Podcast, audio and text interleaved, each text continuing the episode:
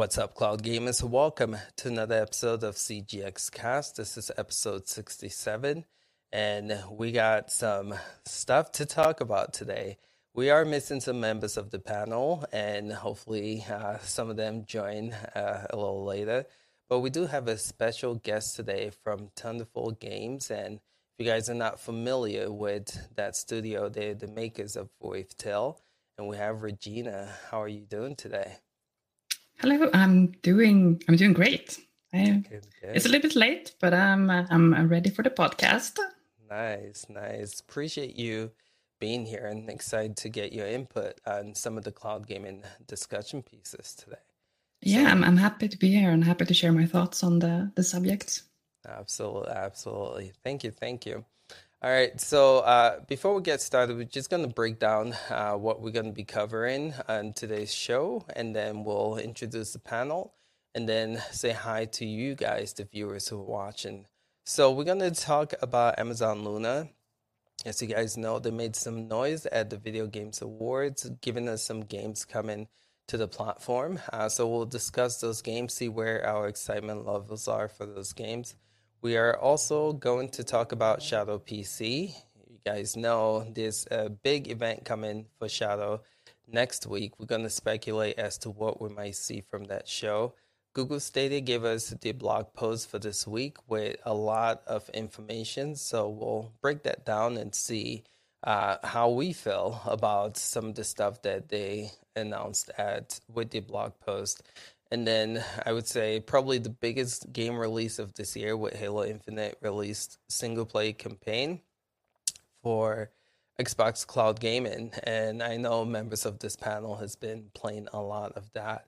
And then last but not least, again, having Regina here, we're gonna kind of ask some questions about her um, the the whole way this game came about and uh, why Google Stadia is a platform, and just what her take is on just cloud gaming's future as a whole. So that is going to be what this show is all about. So excited to have you guys watching with us. Um, but to get started, let's say what's up to the panel members, see what they've been playing and what platform they've been using to play those games as of late. So GTP, we'll start with you, sir. What have you been playing? What platform have you been using to play those games on? What's going on? It's good to be here, man, as always. Um, well, you know me. Halo Infinite has pretty much been it as far as my personal gaming time goes. Um, I have played a little bit of like uh, Devil May Cry 5 on Luna and uh, some Stadia games and stuff that we'll talk about more. But like my main focus has been trying to get some campaign done in Halo Infinite. I pretty much did a ton of multiplayer waiting, so I took a break from that and just focused on the campaign, which has been really good so far. Now, I'd say probably 40 50% of that time's been on xCloud, and the rest of it's been on the uh, Series X, so been kind of spreading that out a little bit. Nice. How are you enjoying Halo? Where are you at? Did you beat the campaign yet? Not yet. Um, too much work, but like I'm probably about six hours or so. Um, I like to clean up. Like I, am go around clean up all the little tiny missions as I unlock new areas. That's how I like to do most like open world t- style stuff. Is just clean up each little area as I go. So it takes more time to do the main story. Uh, but what I've played of it so far, definitely as someone who loved one, two, and three, I'm really enjoying uh, what they've done so far with this one. Nice. So uh, just curious, where where you playing it mostly? Would you say Xbox Cloud Gaming, or would you say it's Cloud PC? It's split between the Series X and X Cloud. Um, yeah, a lot on the laptop or the iPad when when I'm away from the TV, and then uh, when I get chilling on the couch, the Series X goes on, and and that's where I spend the rest of the time at night. So. Cool, cool. All right, man. GTP, good to see you and here, my dude.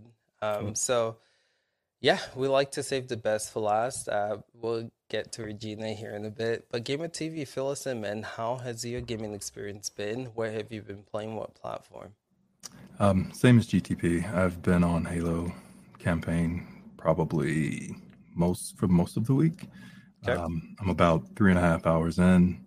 Um, I put that down for a sec just to try Devil's May Cry 5 on uh, Luna. And yeah that's been fantastic. So I'm uh, very very happy about that. So I've been I've been jumping between the two. Um, Halo primarily in the cloud all day every day. Um, only because it's you know I'm on the go. So it, whenever I have a, a, little moment to breathe, um, either in the studio or in an Uber or something, I just open it and go and play. So that's that's the beauty of cloud for, for me right now. Okay, cool, cool. How would you say Devil May Cry has been for you, man? Oh, it's been great. Um, it's gorgeous, uh, super smooth. So right. it's man, I it's tough for me right now because I love that game, but I love Halo. So I'm, I'm like, okay, where do I spend my free yeah. time right now? So it's like she's yeah. just too much to play. Okay, fair enough. Fair enough. Good to have you on Gamer. Um, uh, Regina, yeah, fill us in. What have you been playing? What platform?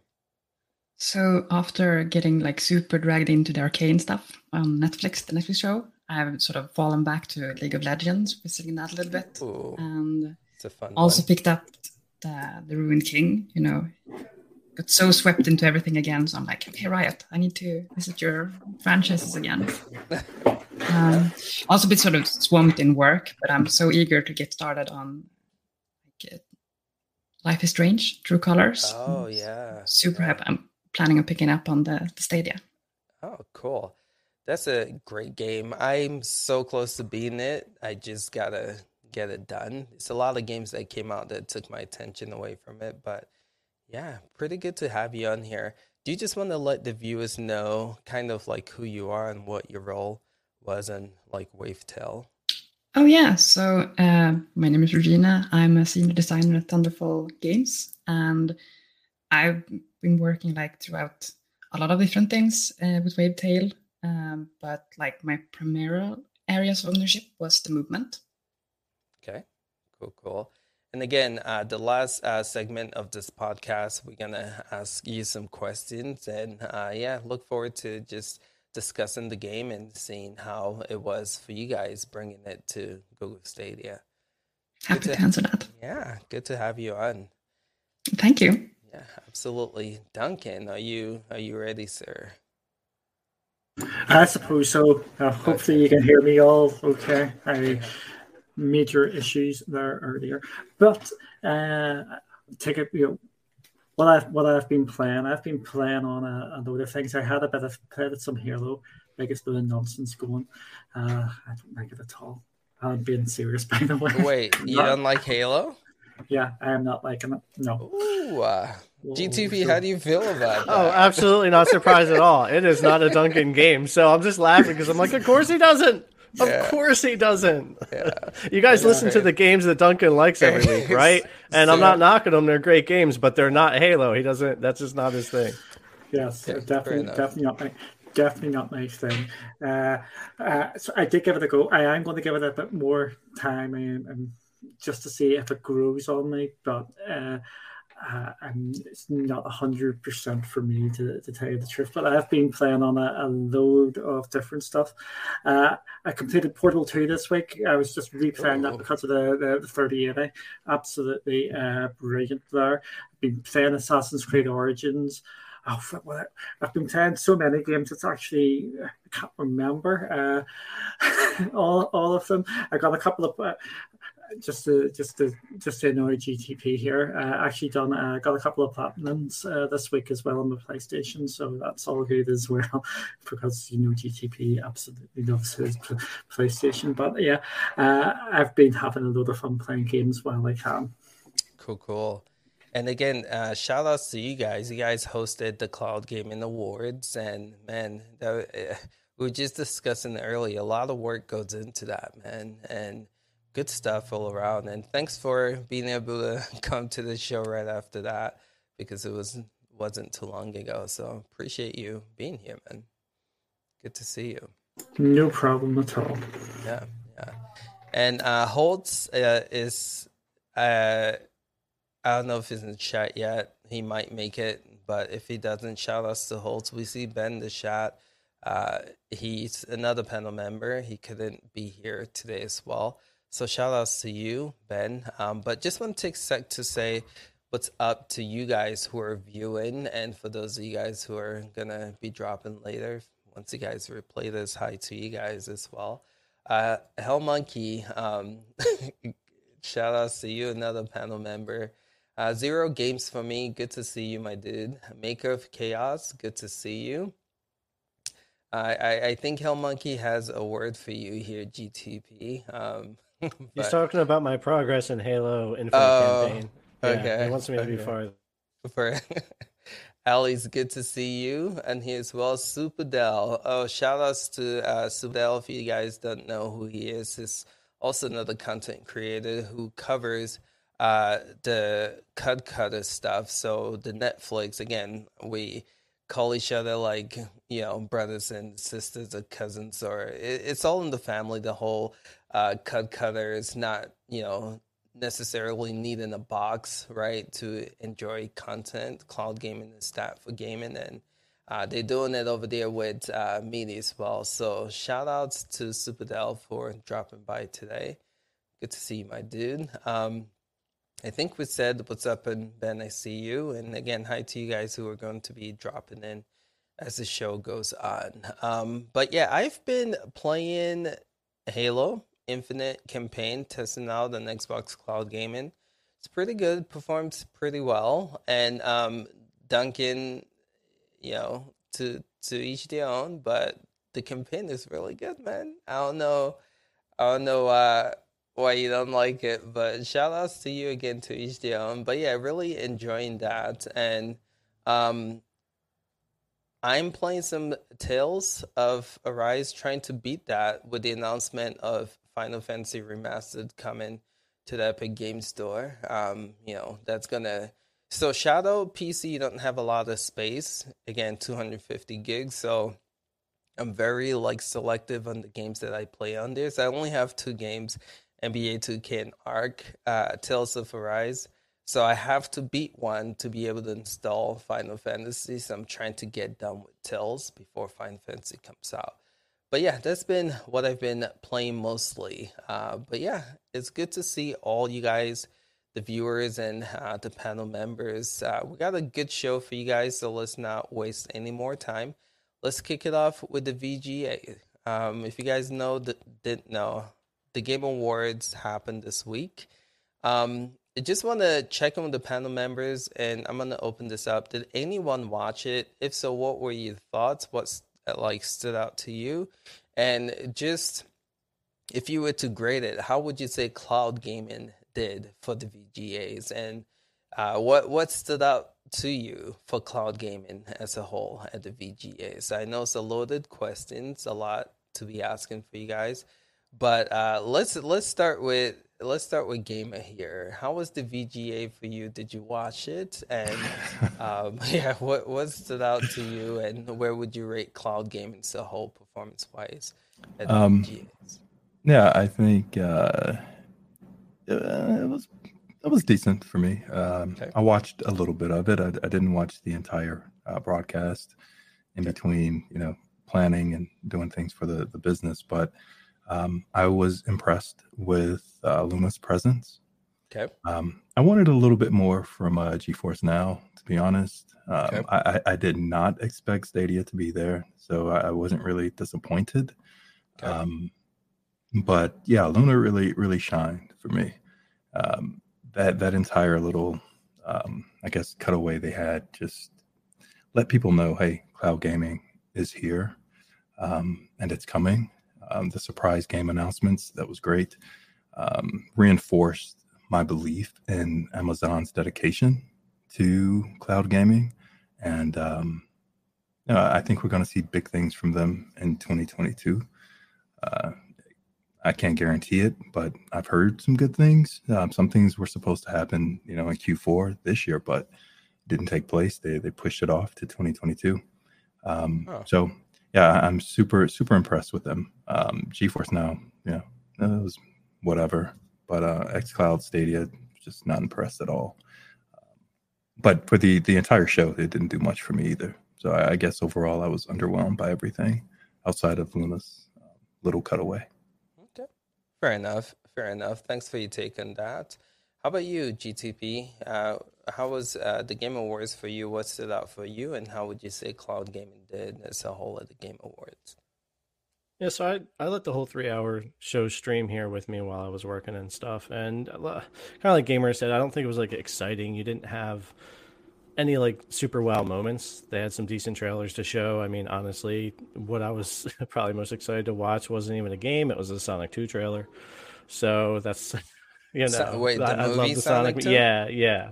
Oh. Um, I just love what they did when they fixed the first movie and and really you know got a lot of faith from the gamers, and the movie did well, and now the second one looks really cool. So hey, I really like the trailer, but um, yeah, there wasn't much cloud presence, and I don't. I think we talked before. We weren't expecting a lot of cloud presence. It's still kind of niche and, and making its way. Uh, I guess if you're talking about the presence, Luna had the largest presence, even though it was small, like yeah. a really small yeah. cutaway. As as right. Gamer said, it was just a cutaway. But at the same time, like I said last week, at least they had a presence, and at least they were like, you know, we're at least going to put in the effort to be there in, in some way.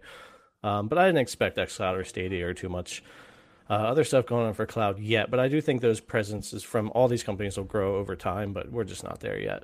Overall, the show was just kind of, eh, you know, nothing amazing. Sonic 2. Okay. Fair enough. Fair enough. What What did you think about the Sonic um, open world game that they unveiled there? Yeah, I mean they, they didn't show a lot, but what they did show got me really interested. Um, I really liked Sonic Adventure back in the day on Dreamcast. Um, yeah that's dating a little bit. Uh, that's when I played that game the first time, and I really liked it. And um, yeah, I've been waiting for like a really good Sonic game like that, or some kind of open world Sonic. And if that's right. what they're doing, I think it'll be really good. So we'll wait to see what they do with that. Cool, sounds good. Well, it's good to see you in the panel, my dude. Thanks for jumping in. How are you, sir? You're, you're muted. The um, turn my PC up. So uh, it was all the wires out anyway. So I was like, I had to join. So my PC is now hanging literally diagonal it's just holding on to nothing. So all the wires everywhere. So I was like, but it's good to be on. So the Game Awards, yeah, I actually watched it. I actually streamed it for the whole three hours, and I was really excited to see games like you know um, Forspoken and Hellblade and Wonder Woman and Suicide Squad. But to me, I was looking out for them cloud logos. I know I shouldn't be doing that, but I was like, come on, please tease yeah. me, show me what's coming in 2022, please. Right. I will pre-order them straight away if you just give me a little bit. So, yeah. Yeah. but no, not. I mean, uh, to be fair, the Game Awards never teased anything for any cloud platform really. With the games I mentioned, so it was it was good to see that maybe all platforms or maybe no platforms will get these games going forward. So okay. fingers crossed, the news will come out soon. Fair enough a game that they showcased there that made me think about you a lot was Final Fantasy remake coming to Epic Games on PC. Oh, ah, see, when when I seen that Final Fantasy Seven remasters Intergrade, I was like, oh yes, this is amazing. And when I seen it go to the Epic Store, I was like, oh, oh, no, not the Epic Store, because you know I've been harping on the last year about Epic and Kingdom Hearts, mm-hmm. and that mm-hmm. never came. And especially when we talk about GeForce now, I mm. think these games would be absolutely amazing and run absolutely amazing on the 3080 tier if Square Enix did push the likes of Kingdom Hearts and Final Fantasy mm. 7R. So I was like, once again, I was had my fingers crossed going, please. I know I saw a list a few months ago that maybe might have hinted that I could come. Yeah. But I thought that was roughly a fake list. So when I actually saw it in the Game Awards, I was like, is it possibly? Is it going to come? Please yeah. come. But you know, I'm I'm not actually going to get hyped up in case that my expectations don't get met. Yeah. So uh, two games from Epic uh, with Kena and uh, Death Stranding, both you know were one's a PlayStation exclusive, right? Both are available in GFN. I, I know we missed Kingdom Hearts, but I don't think Sony had any exclusive, right? Or did they? I can't remember. But uh, I don't know. There's just little hopes, especially like with the leak that we saw with you know Final Fantasy Seven remake or remastered coming to the platform. Um, but little hope, little hope. And also, when I when I actually seen that um, Sonic Frontiers, I just went. When I seen Sonic running that open world, the first thing I was shouted was Sonic Breath of the Wild. Oh please, I, I need this game yeah, as well. So yeah, sure. there was a few there was a few little highs that got me in this game awards. Okay. Fair enough. Regina, let's uh, check in with you. What's your take with the Game Awards and uh, did anything stand out to you? Yeah, so I, I, didn't have the opportunity to sort of watch it live, so I kind of catch it out up later on. And like yeah. it was a few announcements that really pop out to me, like the Thirsty Suitor, like Scott Pilgrim ish game, like sort of really popped to me. Yeah. And uh, of course the the Slitherhead, sort of huge fan of the the Silent Hill series especially the original like yeah. three games. So it was kind of getting the Silent Hill vibes on that. Very hype for them. And of course, was super happy to see Haze Hazelight sort of take the main stage later on. Yeah, yeah, good stuff. I was talking to you before the show, and yeah, you were talking about how big of a fan you are of Silent Hill. Um, yeah, and that Slitherhead game definitely, you know, you can see some Silent Hill vibe in it. So it's pretty cool to see that, you know, show up some really you. Yeah. Junji Ito creepy yeah. manga vibe. I love yeah. it. It seems amazing. Cool. And in terms of cloud gaming, like mm-hmm. catching the recaps, that's sort of just picking up the highlights and and it's just not even passed me by. I guess it sort of weren't caught in the recap. Yeah. Like uh, GTP was saying, not a lot of presence. Um, and, you know, maybe that's a topic of, you know, conversation, right? Of how, you know, cloud gaming is still in its infant stage, right? And so uh, expectations shouldn't be that high for them to be at shows like this. Uh, but yeah, good stuff. Good stuff overall. Um, let's get into the platforms, though. Again, we've discussed Amazon. I didn't have a talk. Yay. Oh, sorry, Duncan. I apologize. My bad. Didn't I, see I, you there. Go ahead. Yeah, I, am going to get G- GTP excited here. The biggest takeaway for me from the, the, the game Gaming Awards there, even though I was sleeping uh, during them, okay. uh, because of the lovely uh, time. I know you're getting worried here. I can, I can, I can tell. Uh, was the Matrix? I just thought that was absolutely phenomenal. Playing that on my Xbox, that just shows you the complete and utter potential there. Yes, there's some issues that I had some frame rate issues, right? but that that is like I want to play that on GFN. I want to see what that does. What that would be like on the 3080. That is where cloud gaming should really be looking at going there. That has got me so so excited of where gaming is going.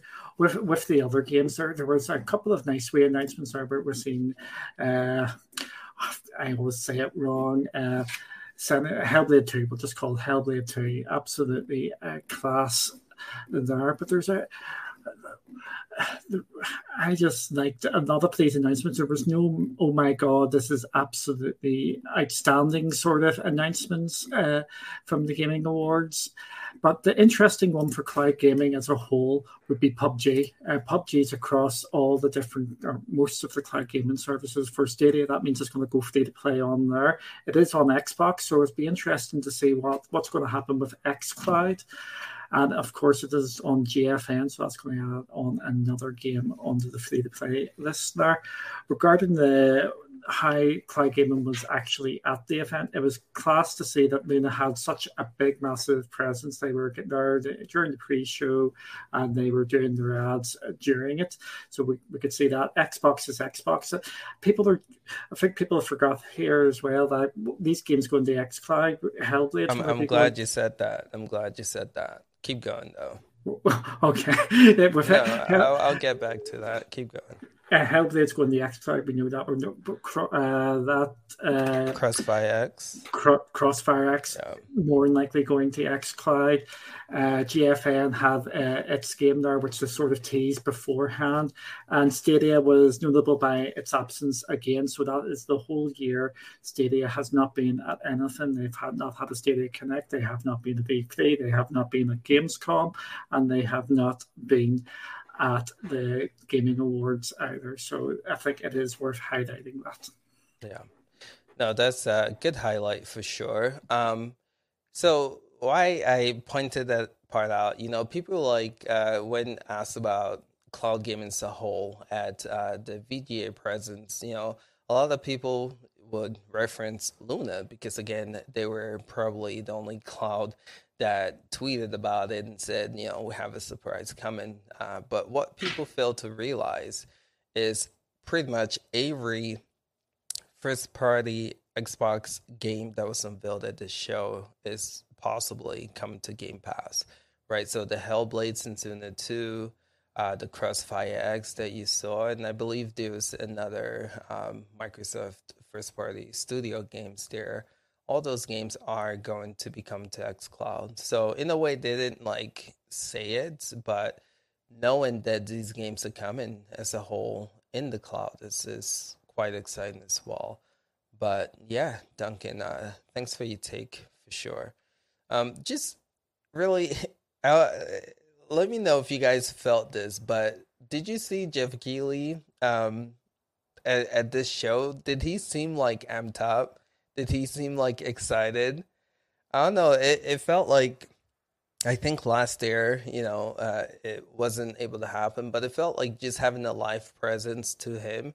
You can kind of see like his passion about gaming, you know, like he was just really excited to be the excited to, and when he'll make an announcement, like, you know, I spoke to like the Slitherhead game, it's like, you know, these devs asked me to showcase this in the show. Like, you just see that excitement and I don't know, it's, it's really cool to see these events again, like um, open up to the masses to attend again. I think as a whole, uh, it, it, was a success. Um, I know again, Cloud has a long way to go, but seeing hopefully E3 opens up again to the public this year, and um, these these event shows opens up again. But yeah, um, Cloud again still in its infant stage, and hopefully going forward, we'll see them make bigger presence in in shows like this. But yeah, it's, it's good to see it back and live again for sure.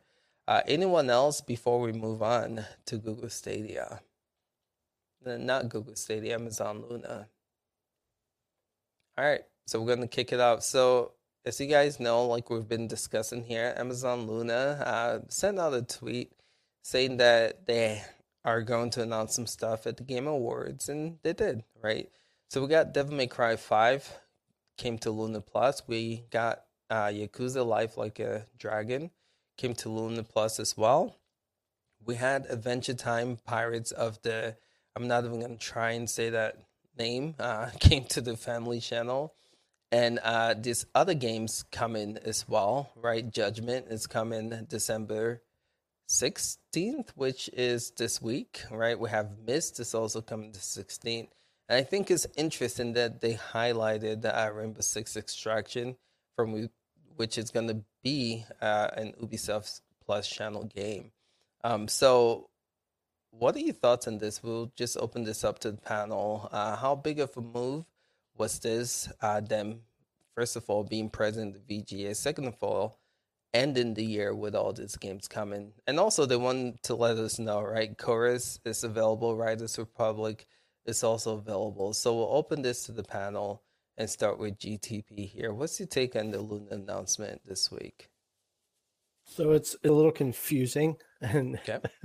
and mixed feelings, right? Because the the smaller, slower moving of the cloud gaming businesses, right? That's US only, point. beta, not point. expanding. We're talking about how slow they've been the past couple of months. Have the biggest presence at Game Awards and announce some point. pretty solid titles when you're looking at the games that everybody else is putting out. So I'm like, really?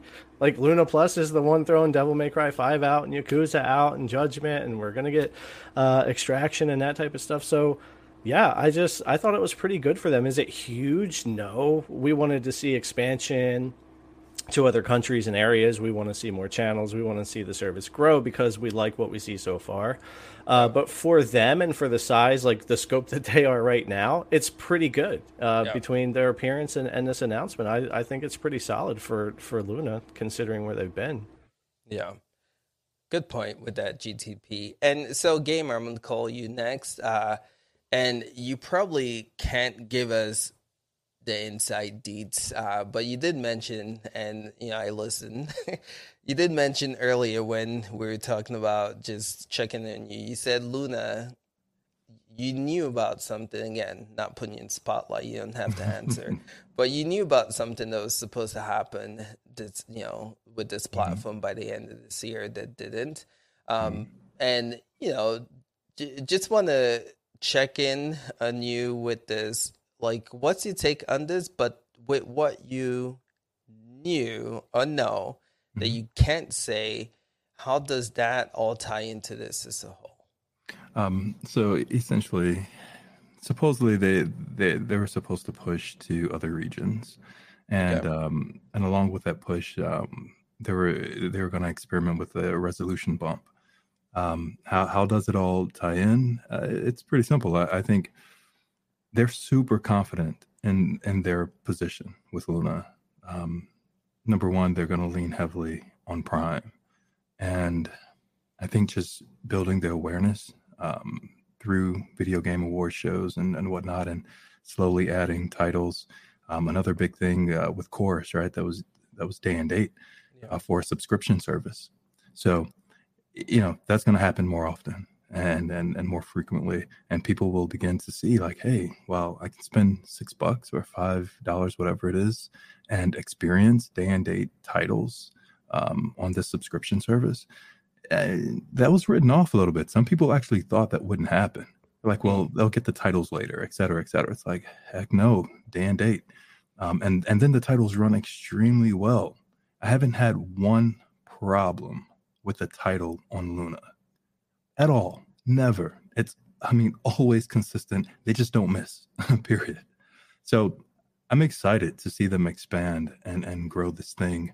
Um, we said it a long time ago here that um, it's easier to catch up technology wise. It's harder to catch up with libraries. Yeah.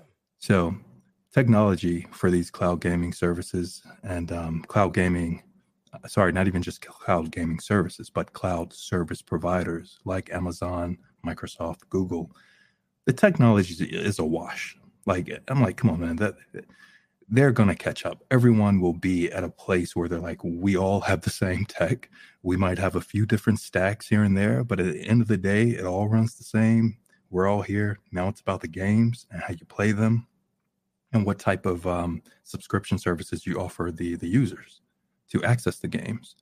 So I think Luna's position, you know, excuse the pun, but in a, they're in a prime position to really make some noise with their platform in 2022. Okay, so you you're not all too concerned, and yeah, the expansion and you know the quality resolution boost you talked about that being pushed back um, I don't know. Thanks for sharing that. But yeah, it, it makes it makes sense uh, because that was what a lot of people were expecting to happen this year. But mm-hmm. something that you did mention is that uh, they they feel confident with their position, and uh, like we said a lot, Prime is probably what they're relying on.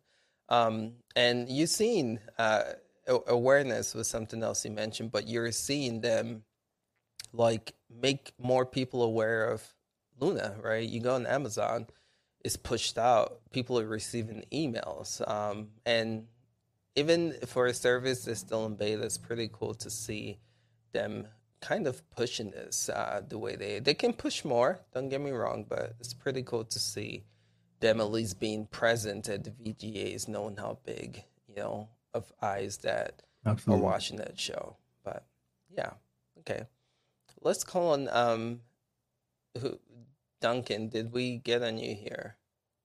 No, you haven't. But okay. here we go. Luna Luna Games coming absolutely class. Their subscription is just mad. Games that have just been added, not taken away as yet, and keep that up there. We don't want to see holes. So no, keep it up.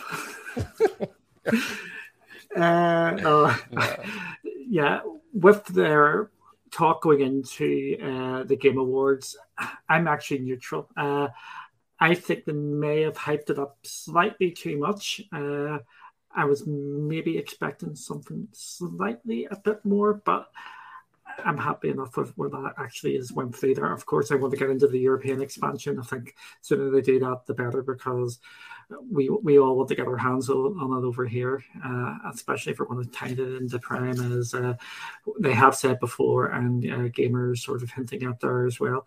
Uh, I just I just want to get into this. More games, the better. And playing them anywhere I want. Uh, you can't beat that.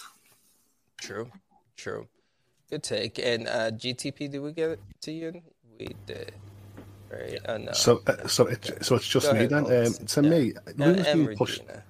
Yeah. Luna's being pushed to the back of my mind for a long time because it's been stateside, and I was expecting them to come out um, in the VG Awards to actually say that it expands into Europe. And part of was like, maybe it could be a hit and miss in certain regions of Europe, but I did expect it to come in the United Kingdom. But then when they never announced that, I was like, okay, fair dues. You know, they're taking their own time. They're still in beta. I'll let them off. But then once I saw these games like Devil May Cry and Yakuza Like a Dragon and Judgment and Rise Republic, I'm like, damn, these are games that would actually get me to jump in the service in a heartbeat. So I was like, oof, only if Luna could drop me a controller off right now and I'll be happily playing Capcom and Sega games on this service. So to me, it sort of like refueled desire wanting Luna. So, okay. so good to know. So these these games kind of excited you. Oh, these these games are literally all the games that I actually want to see on cloud. Fair and enough. I know I know that I've, I've, talked about Yakuza before on XCloud, but seeing it available on other platforms gives me the choice where I actually want to play it. And of course, you know, Devil May Cry. Yeah. Such an amazing game.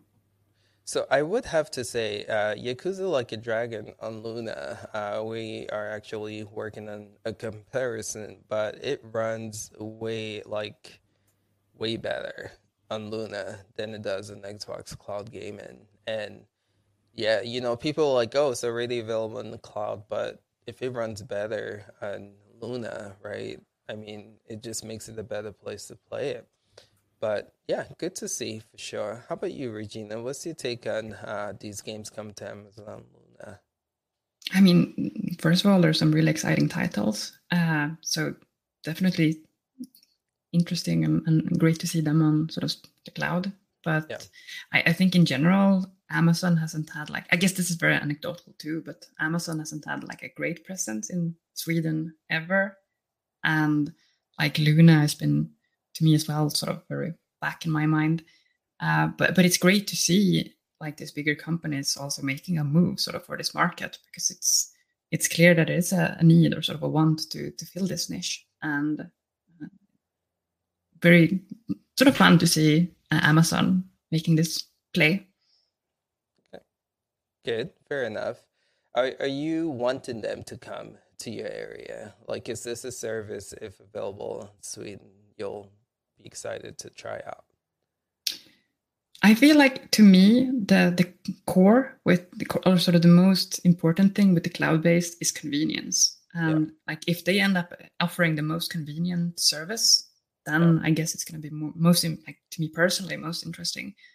Uh, but it like it, it all depends on the service they're offering i would say. True true. Good point good take.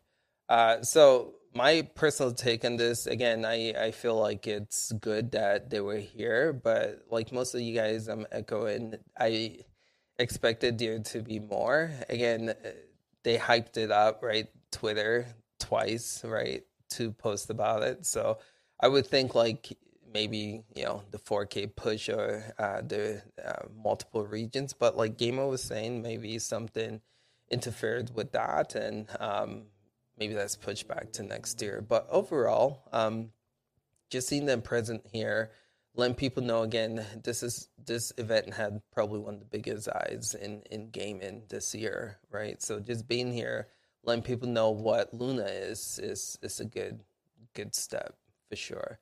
Um, but yeah, anyone else for Luna before we move on to the next segment? All right. Yeah, yeah. Just Go one wee tiny thing here. I yep. think it's worth highlighting that we bundle. I'm not sure if that bundle's still uh, available. Yes. Yes. Yes. Uh, I think a lot of people have actually picked it up. I've seen a lot of people in our uh, cloud community out there going for that. Uh, I think that the, this announcement out there, putting themselves in that position and actually advertising themselves to the tens of millions who have been watching that has been class. Um, gets more people excited, rising tides, ships, yada yada yada. Yeah, true, true. Again, multiple bundles, right? They have a Fire Stick uh, 4K Max bundle. They have a tablet bundle um, a, a, lot of great bundles for sure. So if you were on the fence on, you know, getting Amazon Luna, and if you're in the US uh, and still are waiting for your invitation, just to let you know, if you do buy any Fire Stick product, uh, you're automatically in. So that's an incentive on its own too. But yeah, thanks for that, Duncan. Totally uh, had that in the notes, but spaced out about it. So. Good stuff. All right, so we're going to move on to GFN. Uh, you guys are gonna hear me say week week more than one time this this this show with GFN because it is a week week. Um, but yeah, they had an update, right? Version 2.0.36, which uh, should be bringing some improvements with Ubisoft Connect. Again, this is huge, right? Because a lot of the issue people have with GFN is um, the the connecting again you have multiple accounts that are connected with gfn you have your steam you have your epic you have your ubisoft connect right? And so having to juggle all these accounts uh, can be stressful but not only that um, when one of them is is a headache to log in and out of it's even more stressful but with this update, Ubisoft game launches automatically. Uh, we haven't tested it yet because we haven't got the app. But from what they're saying, the experience should be a lot more fast, faster, um, which is a good thing because the community has been requesting that. But that's only for Ubisoft Connect, right? Another update that this bring, if you are a Mac user, it brings improvements uh, to that. Again, Apple MacBook Pro, One M Max and you should be able to get this in here 1600p resolution as well. A lot of improvement for Mac users. I'm not a Mac. Chief is. He probably would have been excited for this. But if you game on the Mac, just know that this update should make it a better experience for you. Um, but let's move on, right? Uh, let's talk about the games that are releasing for this plat- that released in this platform this week. Um, not a lot, but A Train All Aboard uh, Tourism is one. White Shadows is two. Monopoly Madness is three. Anno 1404 History Edition is four. Prison Architects five. Super Magbot six. And Untitled Goose Game. Um, so those are the games for GFN this week. So I'm just going to open this up to the panel members. Let me close that. Um, start with GTP here, man. What's your take on these games coming to GFN and also just uh, GFN news for this week? You want me to say week, week, don't you? It's a week, man. Be be real with the um, viewers, man. Be no, real. no, um, I actually, you know, as far as game releases for the kind of games me and you play, uh, you know, the releases are gonna feel weak for us. I think the app update and the Ubisoft Connect thing and that type of stuff is actually a bigger deal than the games coming out. I know a lot of people um, commenting Mac users that uh, aspect ratio being fixed is a big deal for them uh, for the Mac. So that's really cool. Um, right. I'm on Monopoly nut, so yes, I will play Monopoly Madness to try it out. I'll probably play it with the wife and whatnot because every now and then, because she doesn't game at all. I'll find something that will bring her in and that we can play a little bit. It's usually something like Mario Party, but I'll be able to get her into this too. So um, you know, that would be the only game that I'll say, okay, I could actually get her to play, so I will play that. Um, but yeah, it's it's nothing super exciting here, but I think we know that from the December roadmap altogether. Nothing super like really big on there, just filling out the library, and I really think they've been super concentrated on all the 3080 launch everywhere and more resources in making sure that rolls out as successfully as possible and getting that out and to where they consider it caught up or done or successful. And then I think we were talking last week that um, coming into next year after the holidays, we're going to want to start seeing the, the, bigger games roll in again. We want to start seeing EA games come back and that type of thing. So I, I, think even for the next three weeks or so, we're not looking at anything major as far as game releases unless we get some surprises. Yeah. Let's talk about surprises. Again, VGA just took place. Two games that we know is coming. Actually, one for sure, which is Final yeah. Fantasy VII Remake, and this leak of Shenmue 3 coming as a free game to Epic Game Store next week. What do you think we'll see any of this come to GFN? I know you were talking week? about that. I know you want to see like both of those titles really come. Um, mm-hmm. There's, I mean, man, it's so hard to tell. You think you can call it because you see like past releases, but then they come and go and they don't get added, and it's just it's really hard to tell. I, I have no idea. I, I kind of suspect we could see Final Fantasy, but I feel like that's almost too good to be true. I don't know. Like if it, if it, so I mean, because we all do want that so badly as a day and date for them, I just I, I think we want it too bad, so it's not going to happen. But that I would like to see it for sure. Okay. Okay. Wasn't Arc Raiders was Arc Raiders the game that had the GeForce Now logo at the VGA? It was. Yes. Yes, yes, yes, yes, yes, yes. To that game, yeah. yes. It looks good. Not gonna yeah. lie. Uh, Regina, what's your take on these games? Uh, um, yeah, are you familiar with GeForce Now and these games coming to the? Yeah, platform? a little bit. Uh, okay. I mean, I, have tested the GeForce. Uh, what is it called? The new for D- DFN. Um, yeah, GFN. And yeah. I, I think this is going to be my recurring theme, but uh, convenience. Like for me, it's yeah. it's all about the convenience. Yeah. And I, these are some like fun games. I love the, the Goose Game, but it's also not the games maybe that I, I expect like a GeForce to stand behind. Like the it's not the the real powerhouse in terms yeah. of graphic or you know, sure. and and that's something I I think is so amazing with the the cloud that you can have like you can play all of this super crazy title on your phone and like the first time you do it, it's so nice. Am I playing Cyberpunk on the phone? Like, is yeah. it really happening? Yeah. And and these are more the title, you know. These are a little less high fidelity titles. But but to me, GeForce N, like in general, I it's the the queuing system doesn't really do it for me. You know, I want to pick something up now. I have like a little time in between, and I just don't like waiting for stuff. And I sort of haven't committed to that ecosystem, so I have no bigger subscription or so. Yeah, fair enough. And you echo what a lot of uh, you know members in the cloud gaming community say about the platform uh, when it comes to convenience. Right, this is an area. I mean, uh, with the update that we just mentioned, seems like they are working to improve it. But the way then, um, especially like if you're trying to use the free tier, is an issue uh, for GFN. Um, but yeah, and like you were saying, right, this game list doesn't look like if you're talking about GeForce Now or GeForce uh, in general, right? You're expecting like AAA powerhouse games that push the envelope, right? And seeing these games is like Untitled Goose Game on a 3080, right? What? But yeah, okay. Hear you in that. Thank you for your input for sure. How about you, Holt? What's your take on the GFN news for this week? Well, I wasn't expecting much due due to the holidays because I know everything's already been announced. And usually I come into this each week and go, oh, it's not my games. And this week I'm going to say exactly the same, not my games. Um, I got my 3080 activated this week. They actually nice. give it on time on the day they said. They took the money out when they said, and they gave me Crisis promotion.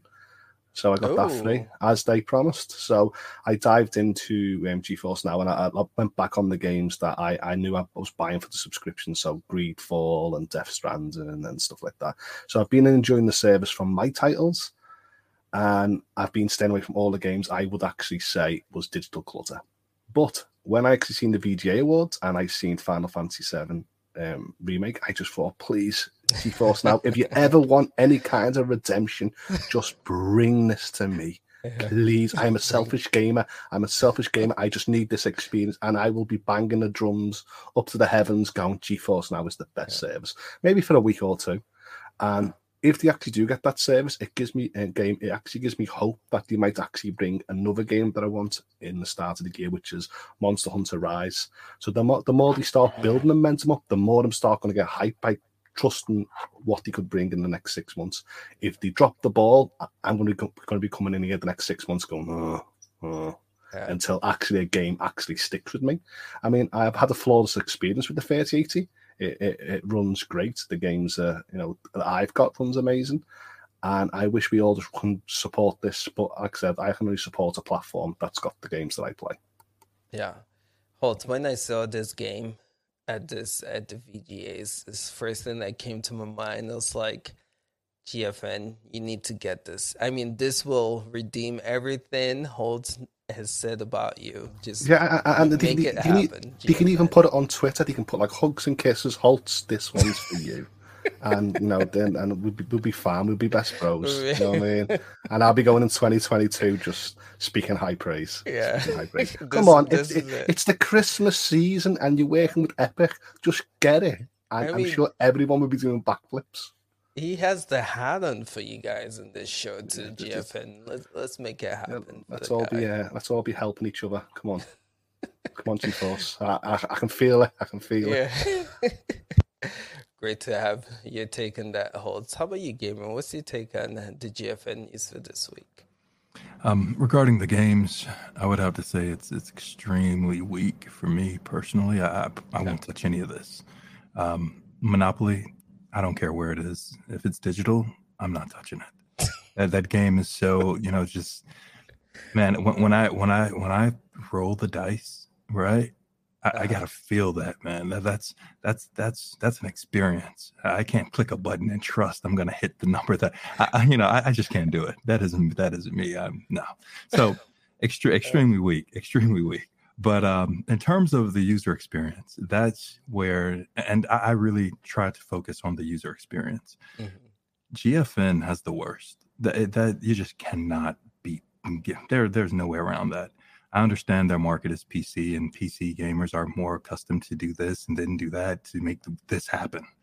But general gamers, man, come on. I just want to click, I want to play, and I'm done. I want to put it down when I'm done and walk away. So the um, the news with uh, Ubisoft is great. I mean, that's that's awesome, and I'm sure this was on their roadmap a long time ago. They're just iterating to iter- iterating towards it, towards the complete vision.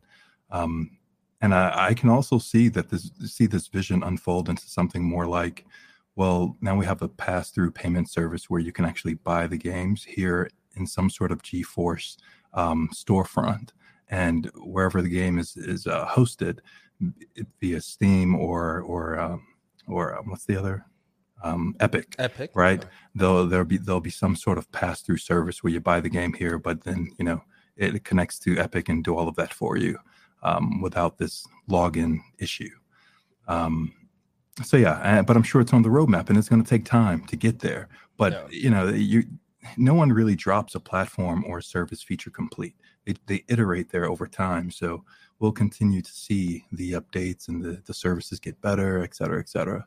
So, I mean, once they do that, I'll, GFN will have my full buy-in in terms of a great, great cloud platform service for everyone but today it's just it's just good for a certain group of people okay so you're echoing what regina was saying about um, the convenience and user yeah. experience yeah absolutely okay. that matters okay. that matters even, even even even on the same level or even more so than the power behind yeah. the service the user experience matters way more than that okay fair enough fair enough yeah i mean the panel members did we get everyone Duncan, I see you. Go ahead, man. Yeah, you're, you just left me the last because you think I'm going to put something positive here. And yes, I am going to put something positive here. Are you? Uh, okay. Uh, yes. Uh, but a couple of weeks ago uh, at the Thunderful event, uh, a couple of games stuck out for me, and White Shadows absolutely did. It is like a limbo sort of like like inside, and you go what about the power? What about the power? This game is only available on PC, PlayStation 5, and Xbox Series X. It looks uh, absolutely class game and something definitely right up my alley. Uh, it's it just looks a lot of fun. So, just something right for me again this week on GFN.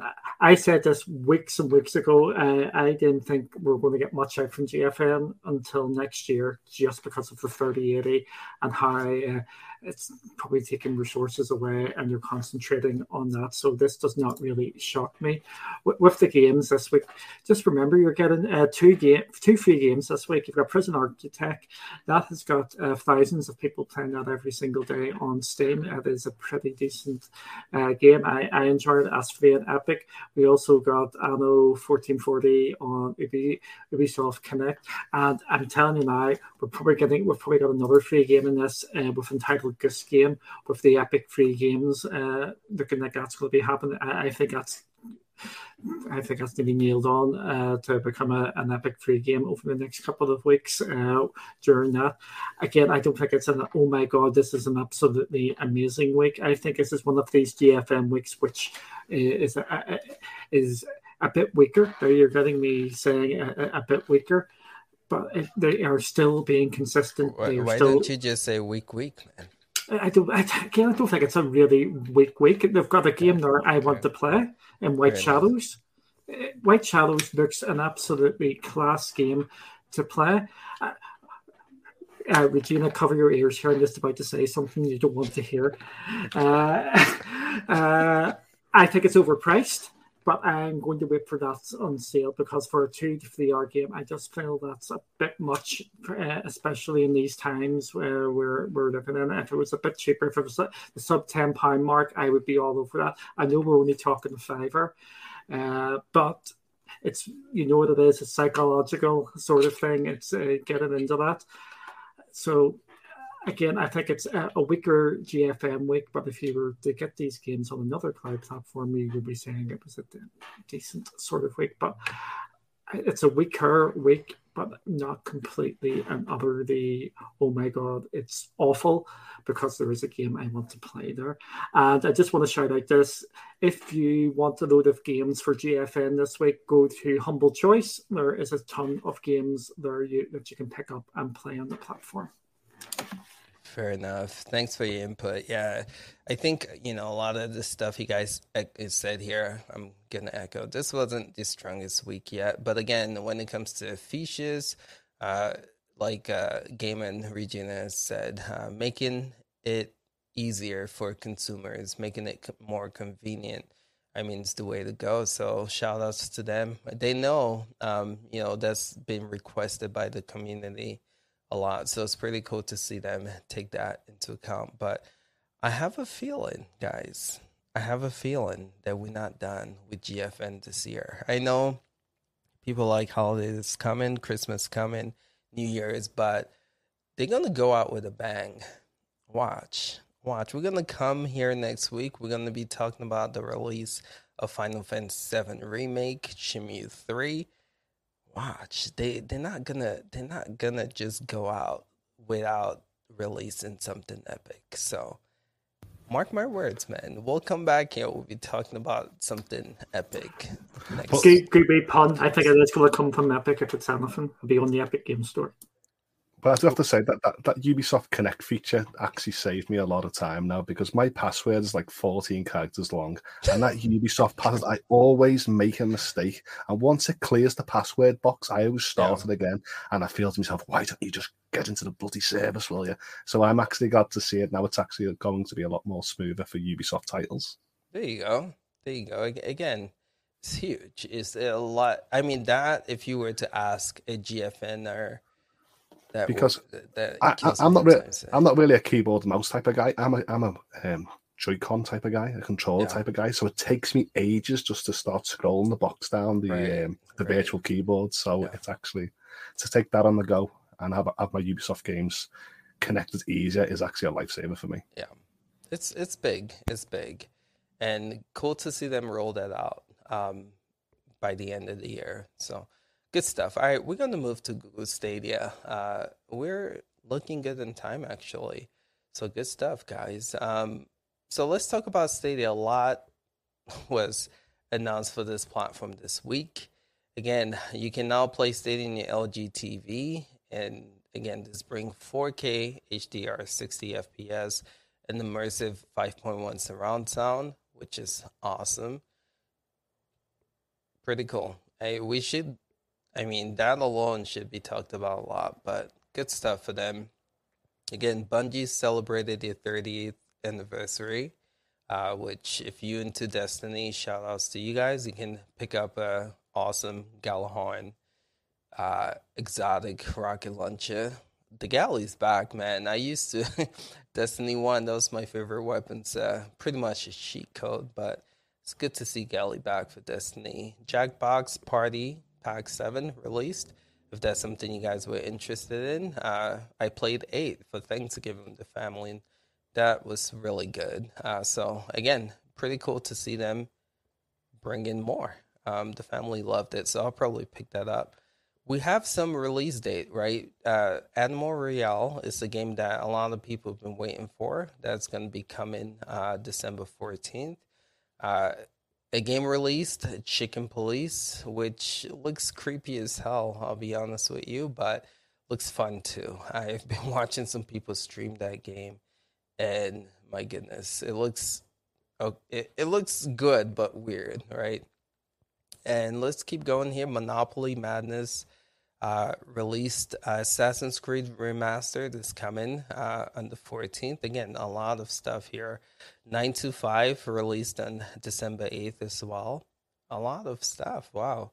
Um, decent update coming to Spiritfarer Jak and Daxter December 13th. If you guys play that, Crayta getting an update. Blazing Monster Machine released. And as you guys know, Chorus released on Stadia, which is an awesome game if you guys haven't played it yet. And Unto the End is coming for pro members December 10th, which is available now, right? And Dead by Daylight is getting an update. So, my goodness, talk about a blog post from Google Stadia. I would have to say that's probably one of the better ones this year. I mean, a lot of meaty, meaty content there. But let's check in with the panel and see what you guys have to say about uh, Google Stadia and the blog posts. We'll start with Holtz. So I've not really been playing a much Stadia th- this week because I've just been distracted by something else, which we go later on. on. But I did actually try Stadia as a native app on the LG TV launch, oh. and I actually booted it up, and it runs butterly smooth, absolutely nice. amazing the best performance across all the devices that I've played. So I went back and I played like Mortal Kombat, Grid, I tried Final Fantasy, I just tried different genres just to see if I can actually see if anything lags. And it just absolutely ran amazing. And of course, I couldn't just play it at 1080. I know it's got upscale, so I actually bought play, um, Stadia Pro again just to have the 4K fidelity. And do you know what? I'm really glad that I don't have any extra hardware to actually run Stadia now and I've got the option to use the Stadia Stadia controller, the Xbox controller. I've got the, the accessibility to use whatever controller I want. So it was it was good all round. Um, so I've not been playing games myself, but I dropped into a few people's streams. So Clive Illidan's stream, and I watched that um, that chicken game, and it just it just reminded me so much fun, like like something like Sin City meets um, The Wolf Among Us and stuff like that. And I was just yeah. laughing at all the, the, the animal jokes and I thought to myself, I need to literally dive in and play this game myself. Yeah. So I might actually swing around when I've got time to play it to actually try that game. So I yeah. welcome to see this kind of humorous game on the platform. All right. Like I said, the game looks weird, but good. Um, but yeah, I'm I'm glad you you thought of it as as something you might want to try too. But Cool stuff. Good to have your take on here, Holtz. How about you, GTP? What's your take on the Stadia news for this week? Yeah, I actually think their last blog and this one for the end of the year have been pretty good, right? They've they've had a lot of different titles yeah. added. We had a ton of pro last time, so um, whatever they're doing to change these around, I don't know if they'll stay like this. I feel like this is the end of the year. Stadia just drop everything that we that we can um, as we go into the holiday. But there's there's nothing wrong with that, you know. And I have to say, as far as the list of games, um, just Chorus, man, Chorus is a gorgeous game, and it runs really well on Stadia at 60 FPS. So uh, yeah. if I'm picking one game on this list to sell somebody to grab, that's that's the one. Yeah, it runs really smooth, and yeah, it looks good too. Um, I am curious about one thing because Holtz has used Stadia on the LG TV and I have not. Yeah. But I hear a lot of people talking about the performance is really good, but they're not liking the disconnect of there not being the store there. So I guess you still have to go and do your purchases elsewhere, add them to your library, then go on. And that's not cool is so, the only like I do yeah. want to see them update that soon, but of course it just dropped, right? So they'll yeah. probably add that eventually. But I kind of found that a little disappointing. That, that that's people love the performance, but I heard a lot of complaints about that. Can I ask uh, because I know that was my experience uh, playing Stadia with the Chromecast CCU, yeah. right? You need to use your phone. I thought they they haven't updated it yet, huh? So you still need to use your phone to purchase game. Yeah, they should just add a store. To me, I, have been saying this for like over the years. Um, I don't actually buy my games from the storefront through hardware like the PlayStation 5, Series X, because I'm always on the go. My work, I always pull out my mobile, open the app, go to the store from via that way, put my thumbprint, boop, my payment goes through, and I just find that a more of a convenient way. So with Stadia doing that, I just open the app, buy my game, and then when I get home, I ask the assistants, or I just turn my TV and I use the assistants on the remote and go, open Google, Mortal Kombat 11, and it just runs instantly. So by the time I actually lean over and get my controller, I feel it's more convenient than boop, turn the console on, dragging all the cases to the storefront, filtering the storefront, click buy, enter my details, or click and accept doing a verification verification process. I just find it's more convenient for the likes of me just to do it for the mobile. Yeah, that's not bad, but for a lot of yeah. newer gamers too, that's going to be a little bit of an issue. Like they get they get their new TV, they don't even know what Stadia is necessarily. They fire it up and they're like, "How do I buy a game?" And then they got to go, you know, figure that out. Point. So, you know, it's got its goods and bads. But I don't like casting either. So, you know, I know Holtz loves to cast. Yeah, I, I, love, I, love, that. I love that cast. It just it's it's the future. I, I don't need to be um, dragged back to like simpler method, um, oh. methods. Like I just like, and I would love to sit there and say to my uh, assistants, blah blah blah, um, buy this game on Stadia, and it goes, do you want to buy this game, Assassin's Creed, for fifteen pounds? And I go, yes enter verification codes. I just think it'd be more simple if I can just speak to my assistants to buy you'll, games. You'll actually enter your credit card info. Through... No, because it's already it's already stored on the ah, Google side, won't it? So that it'll just ask me for a verification pin, so I go blah, oh, okay. Blah, blah. Uh, yeah, I mean that. then of course I'll get, that can come. Right. Then of course I'll have notifications on my email that if someone tried to purchase something that I didn't, all I have to click is not me, and it just refunds me. True. That's a fishy that can come, but yeah, I agree. Uh, that should be a thing. Hopefully, something that is worked into. It, it seems like it's from just the Google TV side or the TV side of things, because I know for uh, if you're playing on mobile, you can. If you're playing on with your desktop browser, you can. So it just seems like uh, the TVs again the only place where you cannot purchase games. They, they don't have a store you want to go that far. Uh, but let's check in with Gamer TV, man. What's your take here?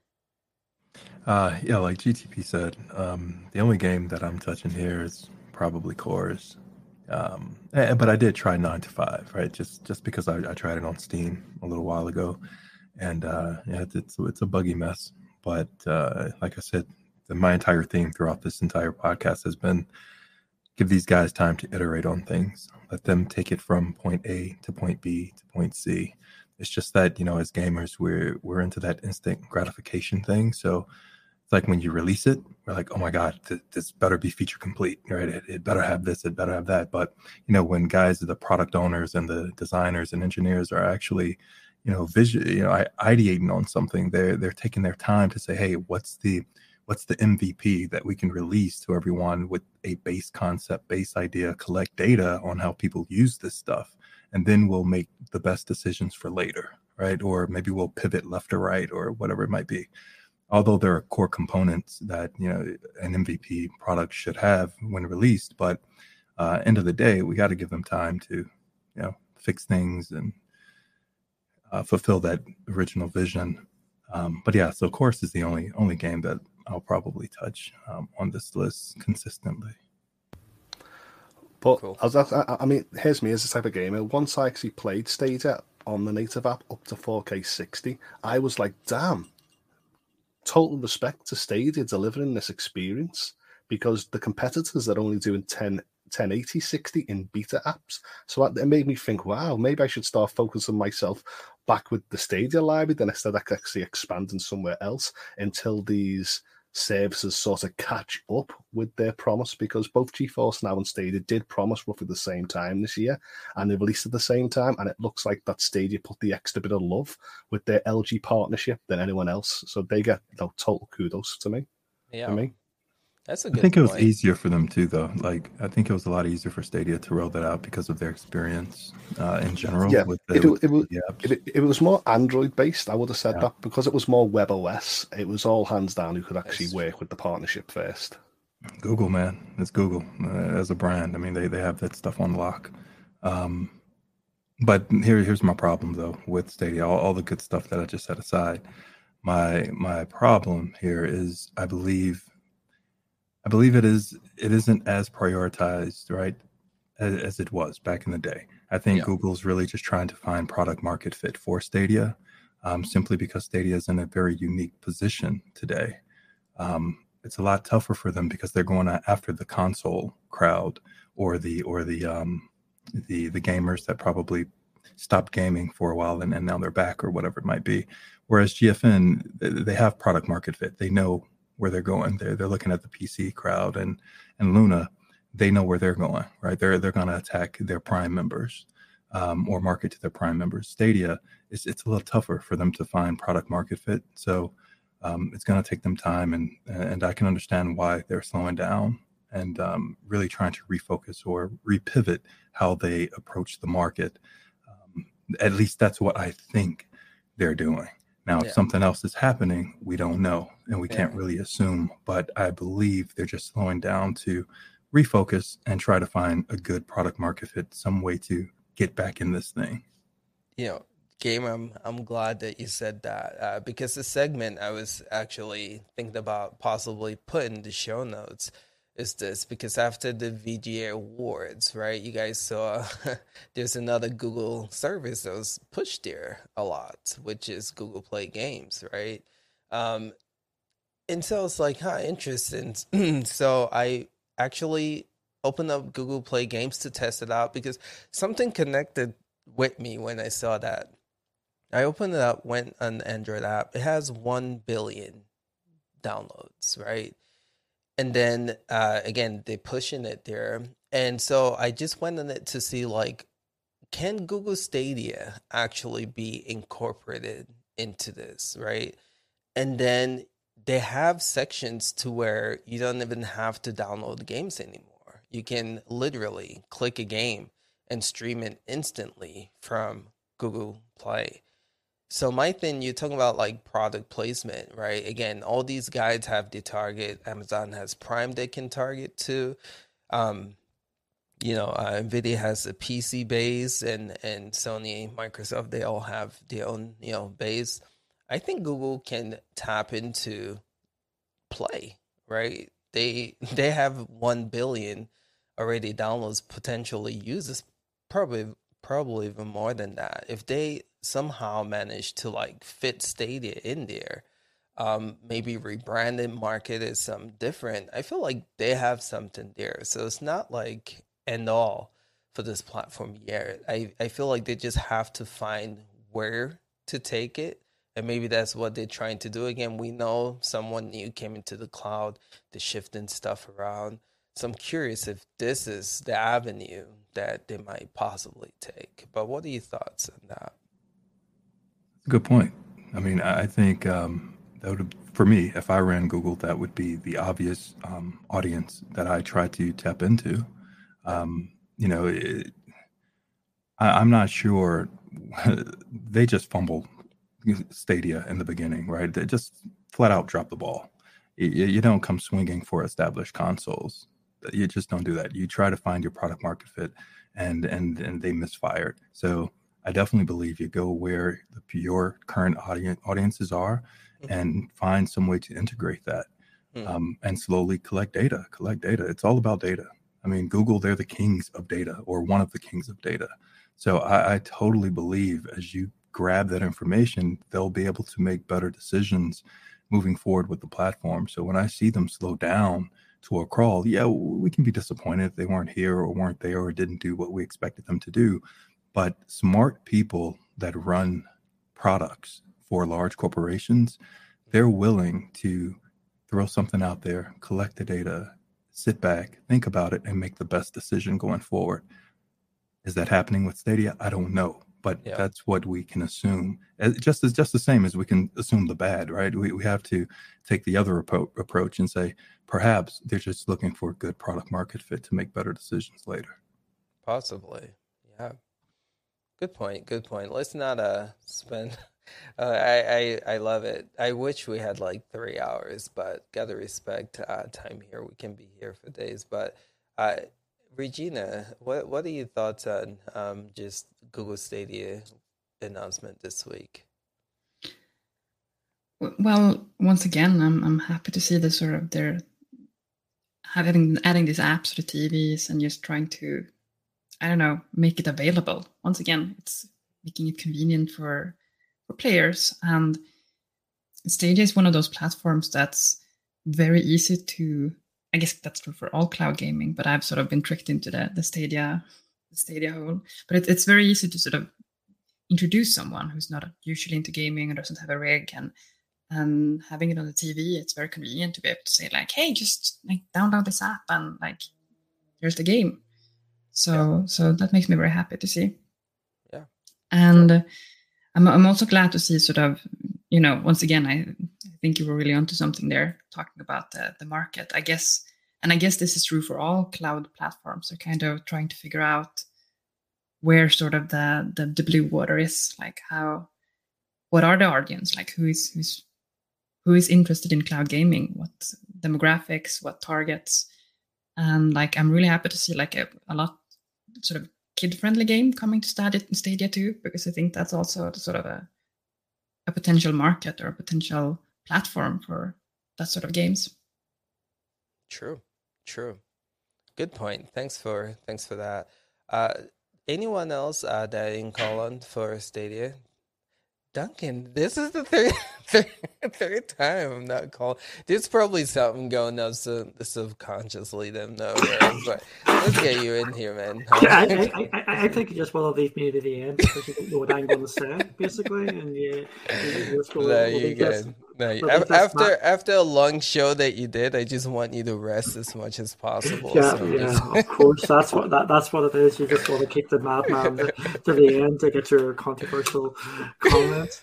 Uh, yeah, good. Uh. Okay, I'll start off with a, contra- a controversial one. You, uh, if you said about the LG going to LG, that's a major, massive thing. We didn't make a big song and dance when it went to GFN a couple of weeks ago.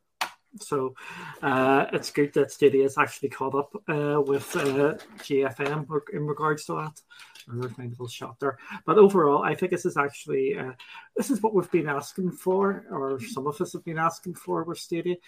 If you haven't got the news, you save it up and you give uh, the appearance that there's a lot more going on than there really is. And this is absolutely good to see. And I think it's a, again, it's a solid sort of blog post uh, for Stadia. We've got the dates of some of these games coming out. Uh, we're talking about Chorus game, even though it came out last week. But I, am just happy to just just to see that there just seems to be something going on there. So again, I think I think it's a solid enough uh, sort of uh, blog post. Um, Stadia is in ticking over mode, and let's just hope something comes out next year. With the Google uh, Play scenario, I think there's a lot of things what we say 100% makes sense, but it's Google you just don't know what is going to go on there with Google and if everything's going to be talking to each other. And I think that is the biggest issue that Google, the company, has, and with Stadia being its own way silo. We just want to see it all come together, and we all want that to happen.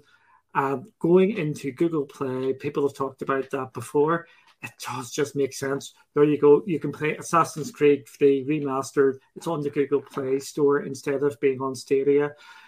People would go that, oh my goodness, I'm playing this, I'm playing this on my mobile phone.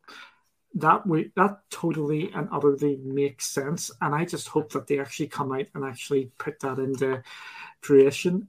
But that's assuming they're going to be talking to each other, and we know what that's been like up until this point. Yeah. Fair enough. Uh, I, I it'll be interesting to see what continues to happen with this platform, and they they have so many. We talk about this a lot. So many different things they can do at Google. I mean, they have YouTube, guys. Let, let's be real, right? It's another thing they can tap into with just the amount of users on on the platform, streamers, right? They can cater to that market as well. So they have. It's not like they don't have a project market that they can target. It's just which one and are they going to do it is the question, right? So it's going to be interesting to see how this continues to unfold. Um, but yeah, anyone else for Google Stadia?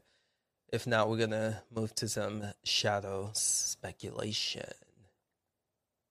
All right, we're going.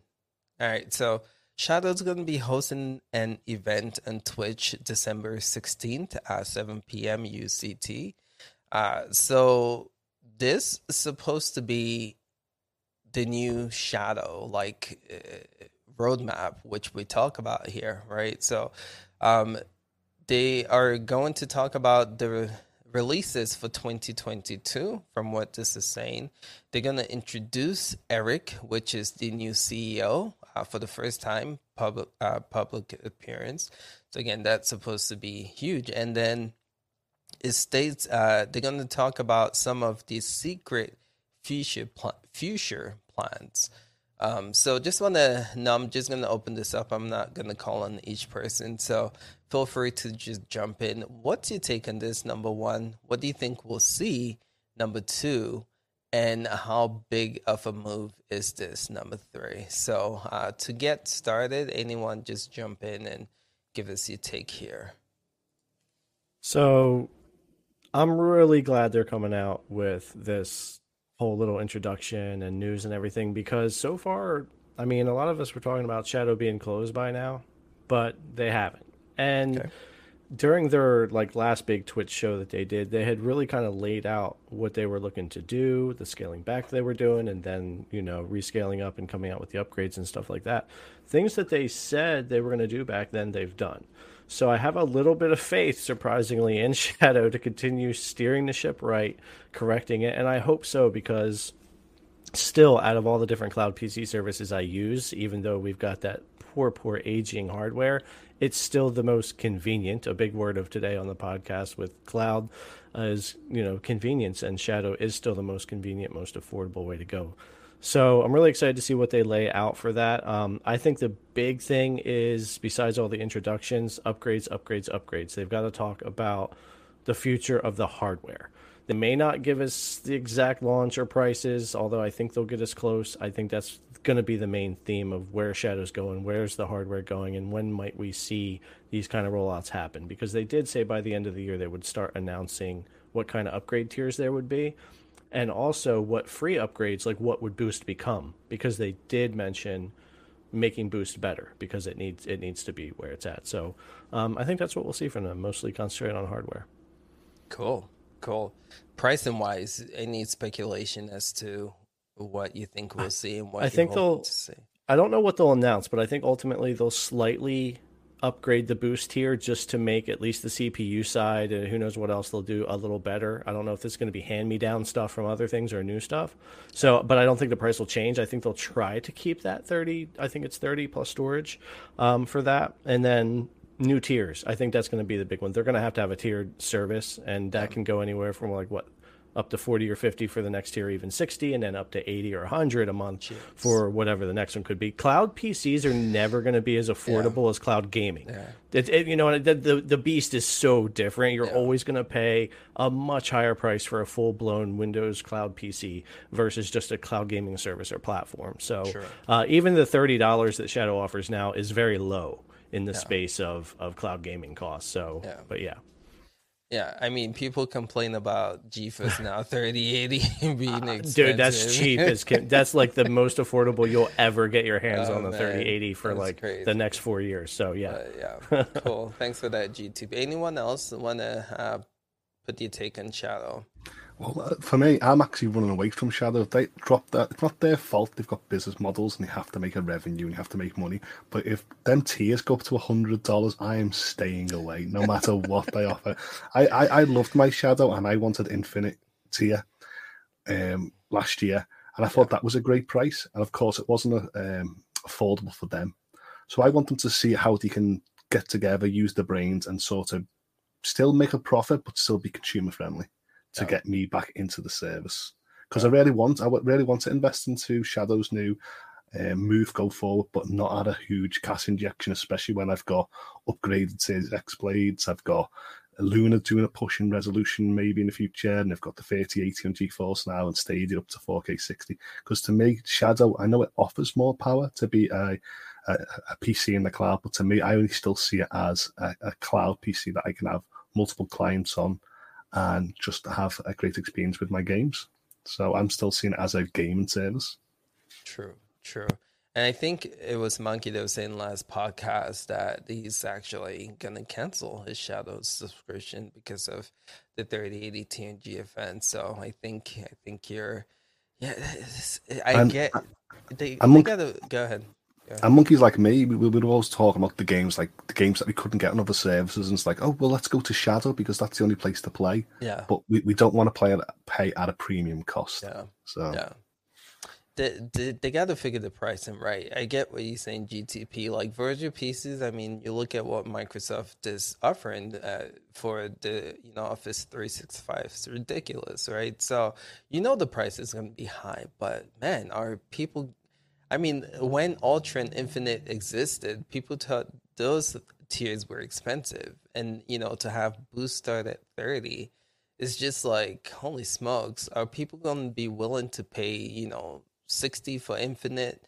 You know, 89, 99, 90 to 100 for, um, I mean, 50 for Ultra, almost 100 for infinite. It's going to be crazy. Yeah it really it really depends on the hardware. The only thing i like that shadow has mentioned is like trying to offset that cost by leasing these same rigs at a much higher rate to corporations and to yeah. the business side of the model and then you know of course having the consumer side. That that could help keep the prices down if they're able to do that. Yeah yeah. We'll see. Exciting stuff though for sure. Again people were asking about what's happening with this platform so it's good to see at least we have a date of some news coming. Um, anyone else for Shadow PC? All right. So let's move on to Xbox Cloud Gaming, which is the last platform we're going to cover. And then we're going to, uh, we have some questions for Regina. So we're going to ask some of those questions. But yeah, let's talk about this. I would say the biggest news for this platform is Halo Infinite campaign coming. I just want to open that up to the panel. Have you guys tested that in cloud? And if so, how was the performance? Um, Xbox Cloud Gaming, I would say the biggest thing that needs to work on is just being consistent. We've talked about that. And I'll be the first to say the first, first of all, when Halo launched, you couldn't get into that for quite some time, the campaign. But second of all, after I played it for the first time, it was terrible experience. But it makes sense. The service probably you know overloaded with that game being as popular as it as it is. But then later on that day, I played it, worked well. The next day, I went on issues again. So again, consistency for me is just not happening with Xbox Cloud Gaming. Um, just want to check in with you guys, see how your experience been with Halo Infinite. So We'll start with you, Holt. What's your take on Halo Infinite campaign? Well, you know, Halo Infinite campaign coming to you know consoles and taking the hybrid approach going to cloud was a must for me because this is the type of game where I would like to show my friends, look at this, look, Halo's on the cloud, finally, this is amazing. This is this is the new Halo, and this is the way we can game. And when I tried to get in it, I, I, couldn't at first because I knew everyone was trying to get on it. So I was like, okay, maybe the servers are getting overloaded. So then I, I was like, okay, well, I've got it downloaded on my Series X, so I'll jump in for now. And then my bandwidth for like half an hour was throttled there and it was just going a few kilobits per second. And I was like, oh no. But I was still excited that a lot of people was actually trying to play this game. So it really hyped me up. And then when I actually got in it, I thought, wow, this is a good game. I, I yeah. really enjoyed it. I put like five hours in, and you know I was just getting blown away. I had to take my, I had to step back for a little bit of breather because it was like a, some at parts it was like two action packs, so I took my headphones off. But that's what I want from Halo. That's the yeah. experience that I want from this yeah. game, and this is something that I would like to bring a phone or an iPad or a certain device, or I would go to my friend's web browser without carrying any additional hardware and just say, "Look at this." Yeah. It is Halo Infinite. Um, yeah. And yeah, they hit it. Up. They hit it well for me. Good. So I'm I'm glad you said that because the game itself. Just want to point that out. The single play campaign is absolutely incredible. It's I I love it. The guns feel good. The movement feels great and when it works, man, it's it's so brilliant. So, so shout out to because, for that. Because Forza Horizon Five done so well, like a hundred, uh, 10 million plus people accessed it through like Game Pass and stuff like that. I knew yeah. that this game was going to be bombarded by the same amount of players because yeah, it's, a Halo or more. So that's where my expectation was saying, okay, I'll give it a little pass for a bit, but yeah. I can't be playing this game you know, taking hits all month round. The, Microsoft has to sort of fine tune it, and then we can all have a great experience on Halo. True. Because Halo, because XCloud for me, the last year or so has really ran well, but maybe because I'm playing a certain selected games. This is like the first like triple A big huge high game that they've really brought that's blown people's minds. So right. I don't want to go forward seeing other triple A titles coming, and they've all been limited. True. Good point, Holtz. How about you, GTP? What's your take on Halo in the Clouds campaign? Well, I'll tell you, I'm glad that they delayed the additional year for this game because Ooh. I think that the reception would be so different from what it is now. Um, everybody's huh. really praising, well, not Duncan, but everybody out there is praising Halo Infinite. And yeah. if it would have come out a year ago, it wouldn't have been on xCloud because we were still on those old, old servers at 30 Ooh. FPS. And even if it would have been there, it would have been abysmal. Trust me, yeah. like that, it would have been bad. That's true. Um, That's yeah. Point. So it's so cool that it got delayed and didn't only just make the game better, but was able to bring it to cloud on the Series X blades and really make a difference. Now, for me, I didn't have any of those connection issues or couldn't get into the game or or had performance problems. I'm very fortunate right here where I'm at. I don't know why. Um, most of my cloud performance here is so good, and I'm like, we're talking about selling this house in a year, and I don't know uh, cloud game. I don't know because I know I could go a block away yeah. and it doesn't work as good, and that's just yeah. the truth. So I'm yeah. like, should I move or not? Because all these well, cloud gaming services work so consistent. Well, we made a Here. joke with Jerry in the Discord, and he was trying to say all year round he was on hit and miss with XCloud. Where me, I was like, it's flawless, and I said to him, you better not get Halo Infinite. And it runs flawless for you because I won't be happy. And, he, and he's like, is. oh, and I was like, Damn it you. is for me. Yep. yep. Come to your and, neighborhood. yeah. So I probably will never move, but it's it's been it's been really should, good now. I, you should build like a little shed for Holtz. Uh, he'll come. I will. He'll, he'll Yo, he can come here anytime. We'll, we'll, I got sheds. We can put him in the living room wherever he wants to go. I know we're ordering Pizza Hut because every time I talk to him, he's freaking eating Pizza Hut. um, but, yeah, uh, I, the only thing I want from XCloud besides increased resolutions to 1440 and 4K down the road um, is uh, a cleaner 1080. I've always said uh, for me, it's got consistent. The latency has stayed good. I'm really happy with where it's at, um, except it's still a little bit bit more pixelated and blocky than I want. I want a cleaner 1080 because everybody else, for the most part, is offering a pretty clean 1080. Luna and and um, GFN and them are just spot on, super clean. But uh, latency and everything has been great. I'm really glad this is on the cloud um, because I I would not be able to game as much as I am.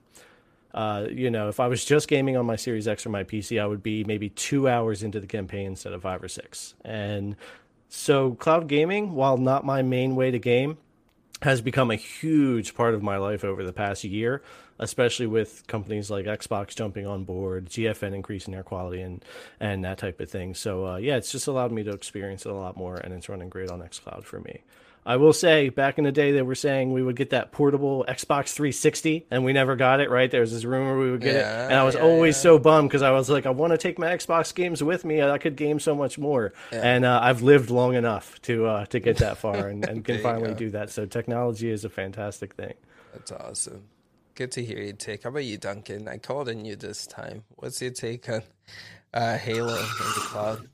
I think you must be feeling sick if you remember to be calling me. So, uh, Halo being on xCloud, absolutely amazing. Uh, we got on nice and early, so we did. We actually got it on as soon as it launched. We didn't have any problems getting onto it, so that was pretty cool. Uh, not a game for me. I'm definitely going to give it a bit longer. I'm just not liking the guns in it. Uh, I don't like changing the gun. I just want to run about with the, the one gun the whole way through it. Uh, some of them other guns are just the biggest load of nonsense, and it's just like a pain in the backside. You actually go around killing the, the stuff.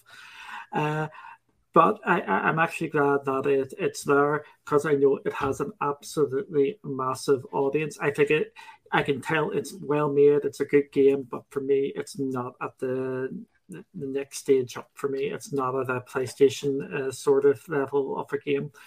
That's no disrespect or anything like that. Uh, for me, I was just looking a bit more from it, but great that so many people are enjoying it. So uh, I'm, go- I'm going to shock people here. If people know Kelly, Kelly absolutely loves Halo. Uh, wow, she that is shocking, uh, and she doesn't like it. She has, oh, from what oh. she started playing, she has not liked it. So, uh, that did she say shock. why? she just doesn't. She she's not clicking with it at the moment. So hmm. um, she, I think she's going to give it a bit more. Uh, like me, she's going to give it a bit more, but it's not clicking with her. It's your fault, Duncan. But, but, but Duncan, my fault. It's always Duncan, my fault. I, I, I, can totally relate to Duncan because to me, Master Chief with that pulse carbine has always been the go-to. It's the epic thing to do. And when I played the game and ran out of ammo, I was like, no, I'm never throwing this weapon away. So I was just running around, melee people dying, and I was like, okay, I have to move on and try other weapons, which is not really. I don't really try the plasma weapons or the alien weapons, but in this game, it's it's forced me to because the habitat and the gameplay and the mechanics, it, it's forced me to use other weapons that I wouldn't use. So yeah. I'm really enjoying it that it's actually keeping me on my toes than actually going, oh, look, here's some random ammo that's compatible with this rifle that's not been here in a thousand years. So it's like, to me, it's, it's great that you've got this. But, sure. But, but, but, this is Go the great thing about gaming. Uh, it's everybody has their different opinions, and there's always going to be games for other people out there. Uh, and that's what makes this sort of thing really entertaining to talk about because everybody's opinion is different. Um, but you say the, the humour of them characters, see, hearing them grunts and brutes and the banished all talk and laugh just has me in hysterics. It just makes me want to see what they say next when they encourage you. Because some of them act cocky, and then when you when you chase after them, they're like, "Oh my god, he's going to kill us." some of them are forty acts. I'm sure when I started the game, it was like some of them sounded like Pinocchio out of um, Shrek movie, and I was like, "Huh." Is that just my imagination, or are these starting to get more weird? These aliens, but I, I totally love the banter and I, I welcome the design. That's funny. All right, let's check in with uh, Gamer real quick. Uh, what's your take on Halo in the cloud, man? I think it's great. Uh, I spent most of my time there. Uh, XCloud, uh, Xbox Cloud Gaming runs impeccably well for me. So, um, yeah, my my experiences with it is it's been fantastic. That's awesome, awesome, good to hear. And Regina, thoughts about Xbox uh, Halo playing Xbox in the cloud? I'm gonna come clean and say I haven't played any Halo games since someone put a controller in my hand in the I think the second installment and humiliated me in a death match. So okay, don't have super much to add here. Okay, so uh, would you say you're a fan or you're not a fan of the franchise as a whole?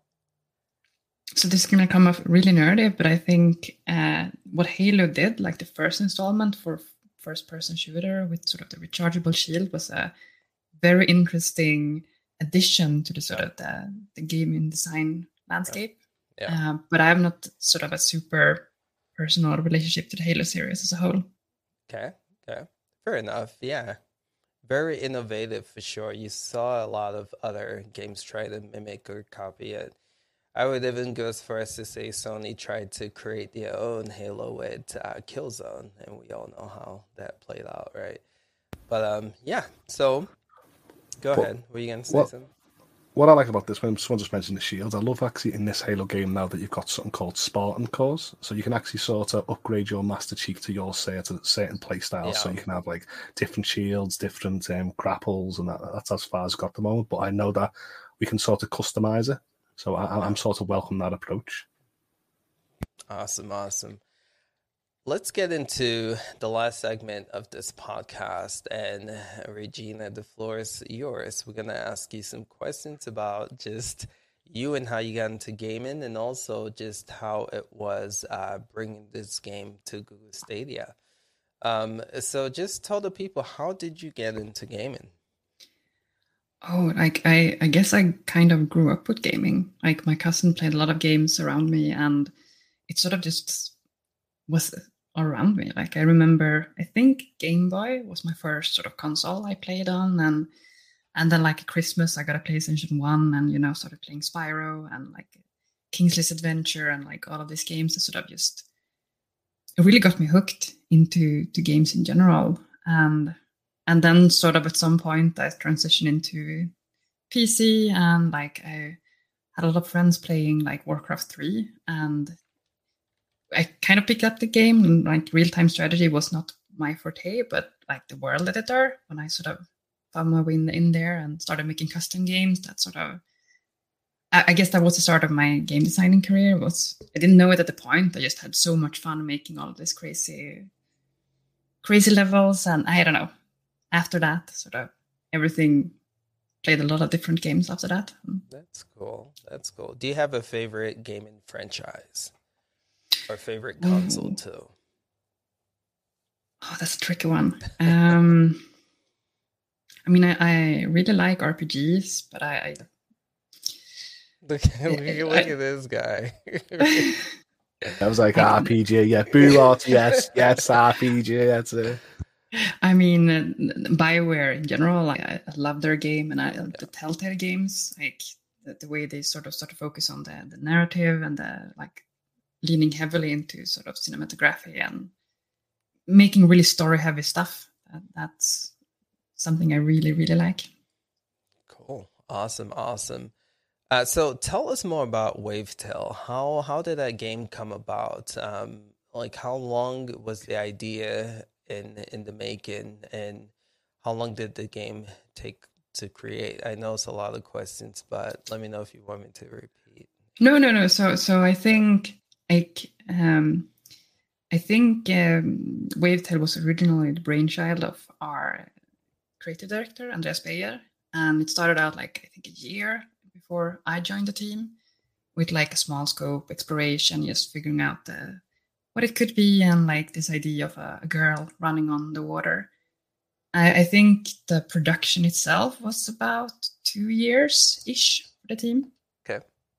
And uh, like once again, making a team, like making a game is a team effort. So there, like you get so, tons of different influences from from a lot of different sources uh, when creating them and and to me, it's always been sort of this, I don't know, child dream almost, just looking at the ocean and being able to sort of just walk out of it, just keep going. And I don't know, it's something very childhood over it.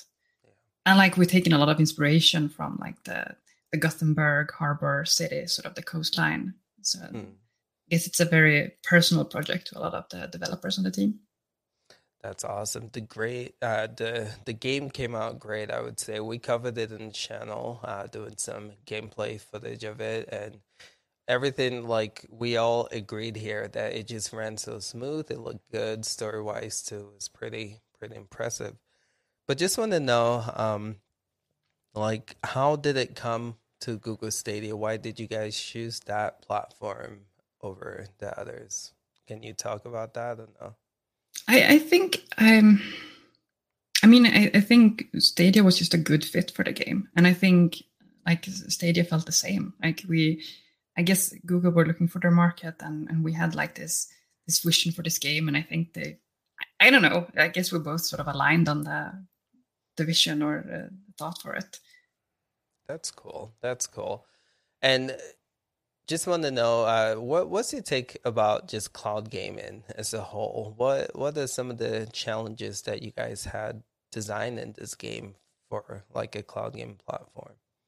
I mean, uh, I guess every time a new platform drops, me as a designer always get very excited because every platform comes with its own kinks and its own sort of how do you deal with this and and for me in like designing the movement for Wavetale, it's like the first thing you have to look at. Okay, so we have this delay sort of inherently built into the yeah the system, and how how do how do we deal with this, and how do we solve it, and and those sort of things. And so, I mean, in general, there's a like always a lot of interesting stuff to to look at.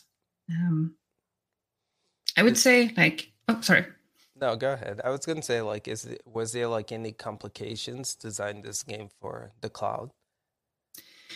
I mean, as you might have noticed, uh, Wavetale is a very movement sort of mm-hmm. focused game, and throughout the process, we always had to sort of rediscover, like, oh, are we making the platform too narrow? Are we making it like it, it makes sense on a local computer, but playing it on the cloud? How does that work? So we kind of built in or tried to build in this sort of micro mechanics that sort of compensates for for input delay and making sure that it runs smoothly even when your connection isn't that top.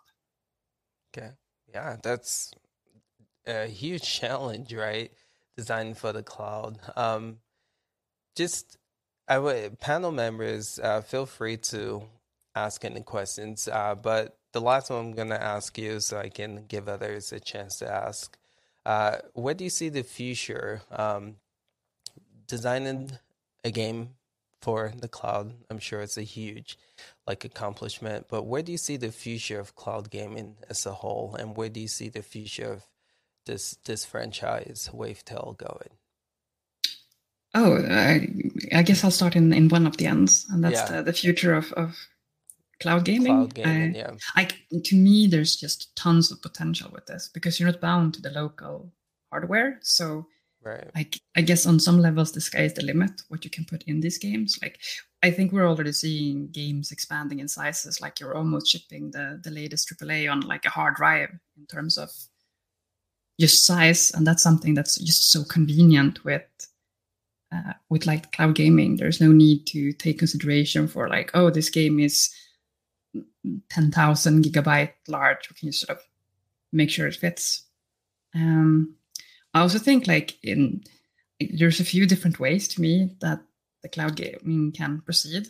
Like I guess internet and like connection is always like being improved on like across the board, like not only for the cloud cloud gaming, but like right. for streaming services in general. And uh, I guess like a lot of games are already playing so smoothly on the cloud that it's like I'm so impressed with the technology. Right. And like just proceeding onwards, I'm I'm gonna just assume we're gonna hit sort of smaller and smaller like differences in input lag across the board. But I'm also really interested to see when people start developing games specifically for the cloud. Mm. Like, I, I, think like if you like we see the games we see today are obviously a, a sort of a, a, child of the the platform they're at. Like we didn't see like third person shooter at the the SNES generation because that platform couldn't handle it. So they made game that sort of were available for that platform. It's true. Yeah. So, what kind of games would we see that sort of designed with the cloud in mind?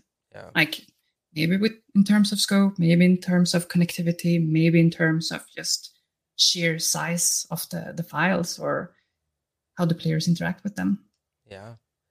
That's true. I mean, it's something a lot of us on this panel is excited about. And I think like cloud gaming as a whole, uh, one to push uh, that Stadia made at GDC is like selling that dream, right? What it'll look like for games being designed cloud, right? Not being limited to uh, local, just the possibilities. And yeah, I agree. That's definitely something to be excited about the future of that. Uh, just want to know, do uh, do you studio? Do you think you guys are gonna head that route? Sorry, I know I said this is the last question. I just have so so much I want to ask. Do do you guys feel like you're gonna head that route to develop or create your next game or just games in general with a cloud only focus? So I, I, don't think we have any other cloud based titles announced at this yep. point. Uh, but we have like the the SteamWorld series, like the Dig One and Two yeah. and Heist and Quest there, and yeah. I presume we're gonna see more of it going forward. But like we're always i guess interested in looking where our players are and how the players would interact with the game. True. True. Okay. Man i have like two more questions but i'm gonna shut my mouth. And anyone else from the panel? Gotta share. Uh huh i said you gotta share Oh yeah. All right. So I'm gonna ask this one. I promise my last one. Right. So based on all the platform that we talked about today, um, and you know, I know you're getting used to cloud gaming as a whole. Like, which one do you think stands out to you? Which one um, are you just like really excited about uh, for the future of cloud gaming as a whole? I'm I'm gonna be perfectly honest. I am very biased since I've been working so closely with Stadia for yeah. the the last two years. Yeah, absolutely. Um, but I but I find like Stadia, like I said, I guess on some level it's about convenience. And right yeah. now I find Stadia very convenient. True. Uh, just, you know, I spend a lot of time in front of my computer all days. And sometimes I, I guess I almost get afraid of committing to sitting in the sofa. And that's the, the nice thing with Stadia is that I just sort of start playing in the sofa and like, nah, I don't want to sit in the sofa. I go to yeah. the bedroom instead. And I can just sort of bring the game with me because I have another TV there. Yeah. Um, I guess this is a very first world problem, but uh, I always placed my always seems to place my consoles in the wrong room compared to where I want. Like, yeah. Oh, it's in the other room, and yeah, like it was something I really liked with the Switch. Uh, yeah. You know, the just the convenience of being yeah. able to like, no, I, I don't want to be here anymore. Let's move on. True. Um, True. And I feel like Switch is obviously better for like on the go, but yeah. being confined to my house, as many others for the last pandemic, uh, yeah, I, I I found like Stadia super convenient and yeah. just having having it on the phone. Now it's on the TV. Now it's yeah. on the computer screen. yeah, convenience when it comes to cloud, like you're saying, and a lot of people echoed here, is a huge uh, selling factor and just like you, uh, before this, you know, I used to cover the Nintendo Switch, and the Switch, I would say, is what really got me excited for cloud gaming. Just being able to play, you know, I work, I have a business, I'm always out and about, and it's it's hard for me to sit down and game, right? So just being able to play games wherever I go, I travel to, was a huge selling point for Google Stadia and just cloud gaming as a whole for me. So it's pretty cool to see that um, for you as well. Yeah, because I, I, you know, I work a lot, and like these huge AAA title titles, like it's very, it's hard to convince yourself like, oh, you're gonna play this game, and you have yeah. sixty hours to invest into it, even though I'd love to do it. And for me, sort of being able to just start it up in my bed and not be like it's kind of eases that sort of yeah initial gap for me. Yeah, true, true. Awesome. Again, don't want to take all the time here. Anyone else have any questions uh, to ask Regina? I just have a simple one um, about Wavetale on Stadia, and it was really cool to hear you talk about the development of that game being so specific to cloud and to the different devices and how you really had to take into account all those things because it really shows uh, in a game like that that it was really built for the platform, and I hope we see more of that. One of the things I was so curious about because I did just start playing the game last night and I'm only about an hour or so of time into it and off the bat like the first 20 minutes the the traversing the world and the movement and I heard you say you were part of the design of the movement for the game. It's my favorite part of the game so yeah, far. It's fun. so my thing, yeah. It's so fun. I'm playing the game like I'm seeing all these other games and movies in this, like all this inspiration to me as I'm traveling around. I'm just wondering, were there any specific games or movies that kind of inspired you in how you created the movement for that game? Oh wow! So so there's like I said, there's like a crock pot of inspiration working with. Uh, but like uh, like we had a lot of inspiration from Miyazaki movies like Spirited Away and and Ponyo like are huge mm. reference points for me. And I we definitely looked like old school snowboard game and to me like Tony Hawk, you know, the underground games, like a kind of mind blowing to me as a kid. Like you can have the skateboard and then you can jump off the skateboard. so I tried to incorporate some of that into the game. And like another sort of like outlier is the game called Jedi Knight Academy that sort of yeah. has this super fluid movement for Jedi and use the Force, and, and that's game that sort of I remember from my childhood and had a lot of inspiration for for the moveset in this game. But it's like it's very much all over the place. I, I thought so. I, I just love the movie. I, I really like it. And I could tell there was so much inspiration from so many areas that went into that. Um, there's probably more than most people would think just in the movement of that game, what it took and, and what inspired it. But uh, really cool, really well done. I, am very curious to hear sort of what uh, what inspiration do you see, or sort of what do you read from it? Well, the stuff that you've named is is spot on. It's funny you say the Tony Hawk thing because that was one of my things, like feeling like I'm getting on off the skateboard and doing tricks and stuff, and I'm going through the water. Um, you know, visually it felt really good because I was like in between like a Sea of Thieves, um, Wind Waker kind of feel, but it it had a culture in it, which was cool to hear you say. It was very personal for a lot of people for your coastline that were working on it.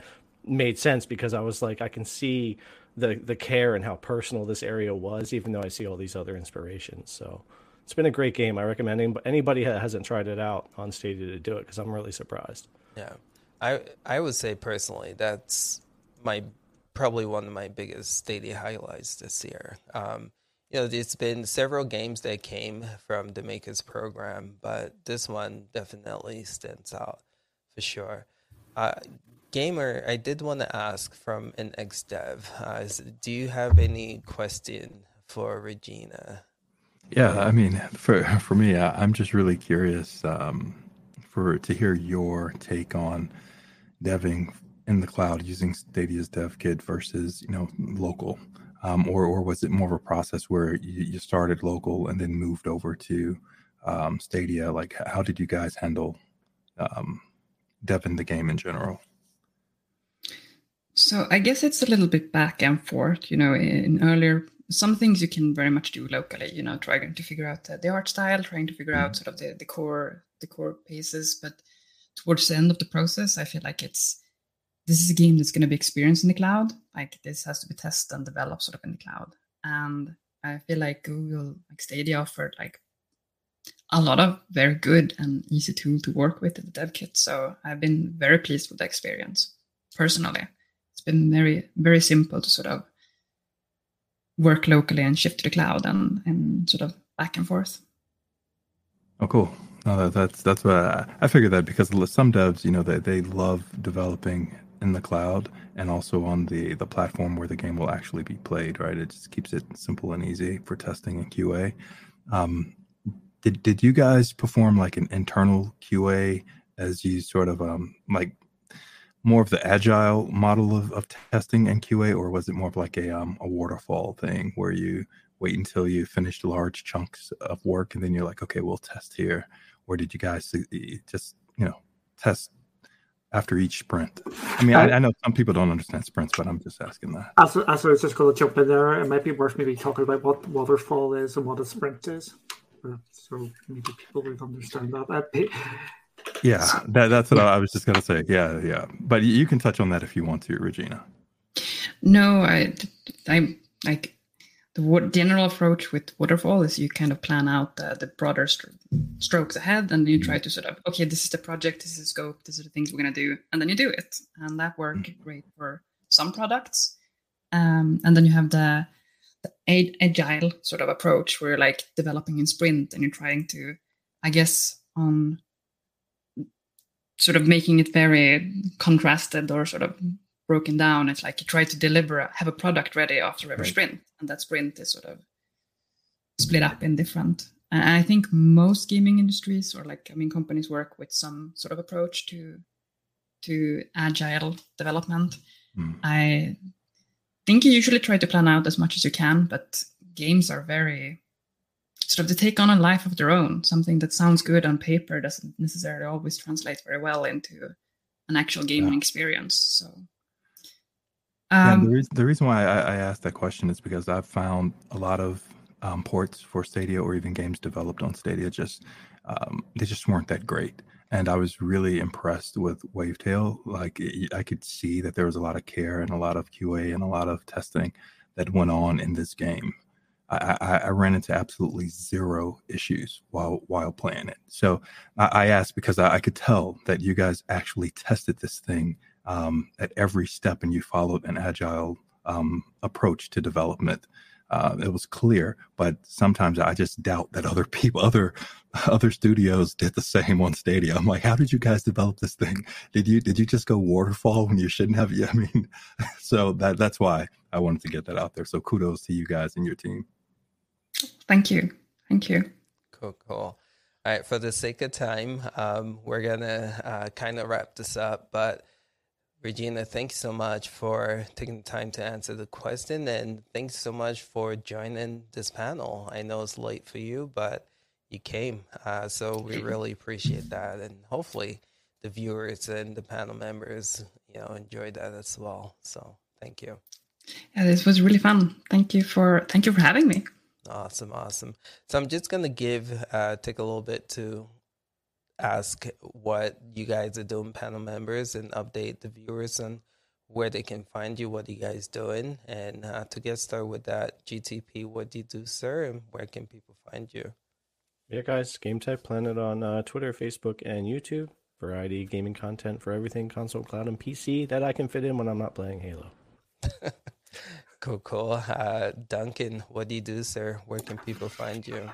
Uh, you know me, I'm getting shouted at by everybody. Uh, everybody knows that. Uh, what we're working on at the moment, I think everybody here is probably going to be working on that. Is we're going to be doing our end of year reviews on all the different platforms and looking forward to next year and what we want to see happen. Uh, so I just want to say thank you for people for voting in the Cloud Gaming Awards. Thank you for doing that. Thank you for taking part, and thank you guys for your support as well. Cool, cool. Good to have you, and Duncan.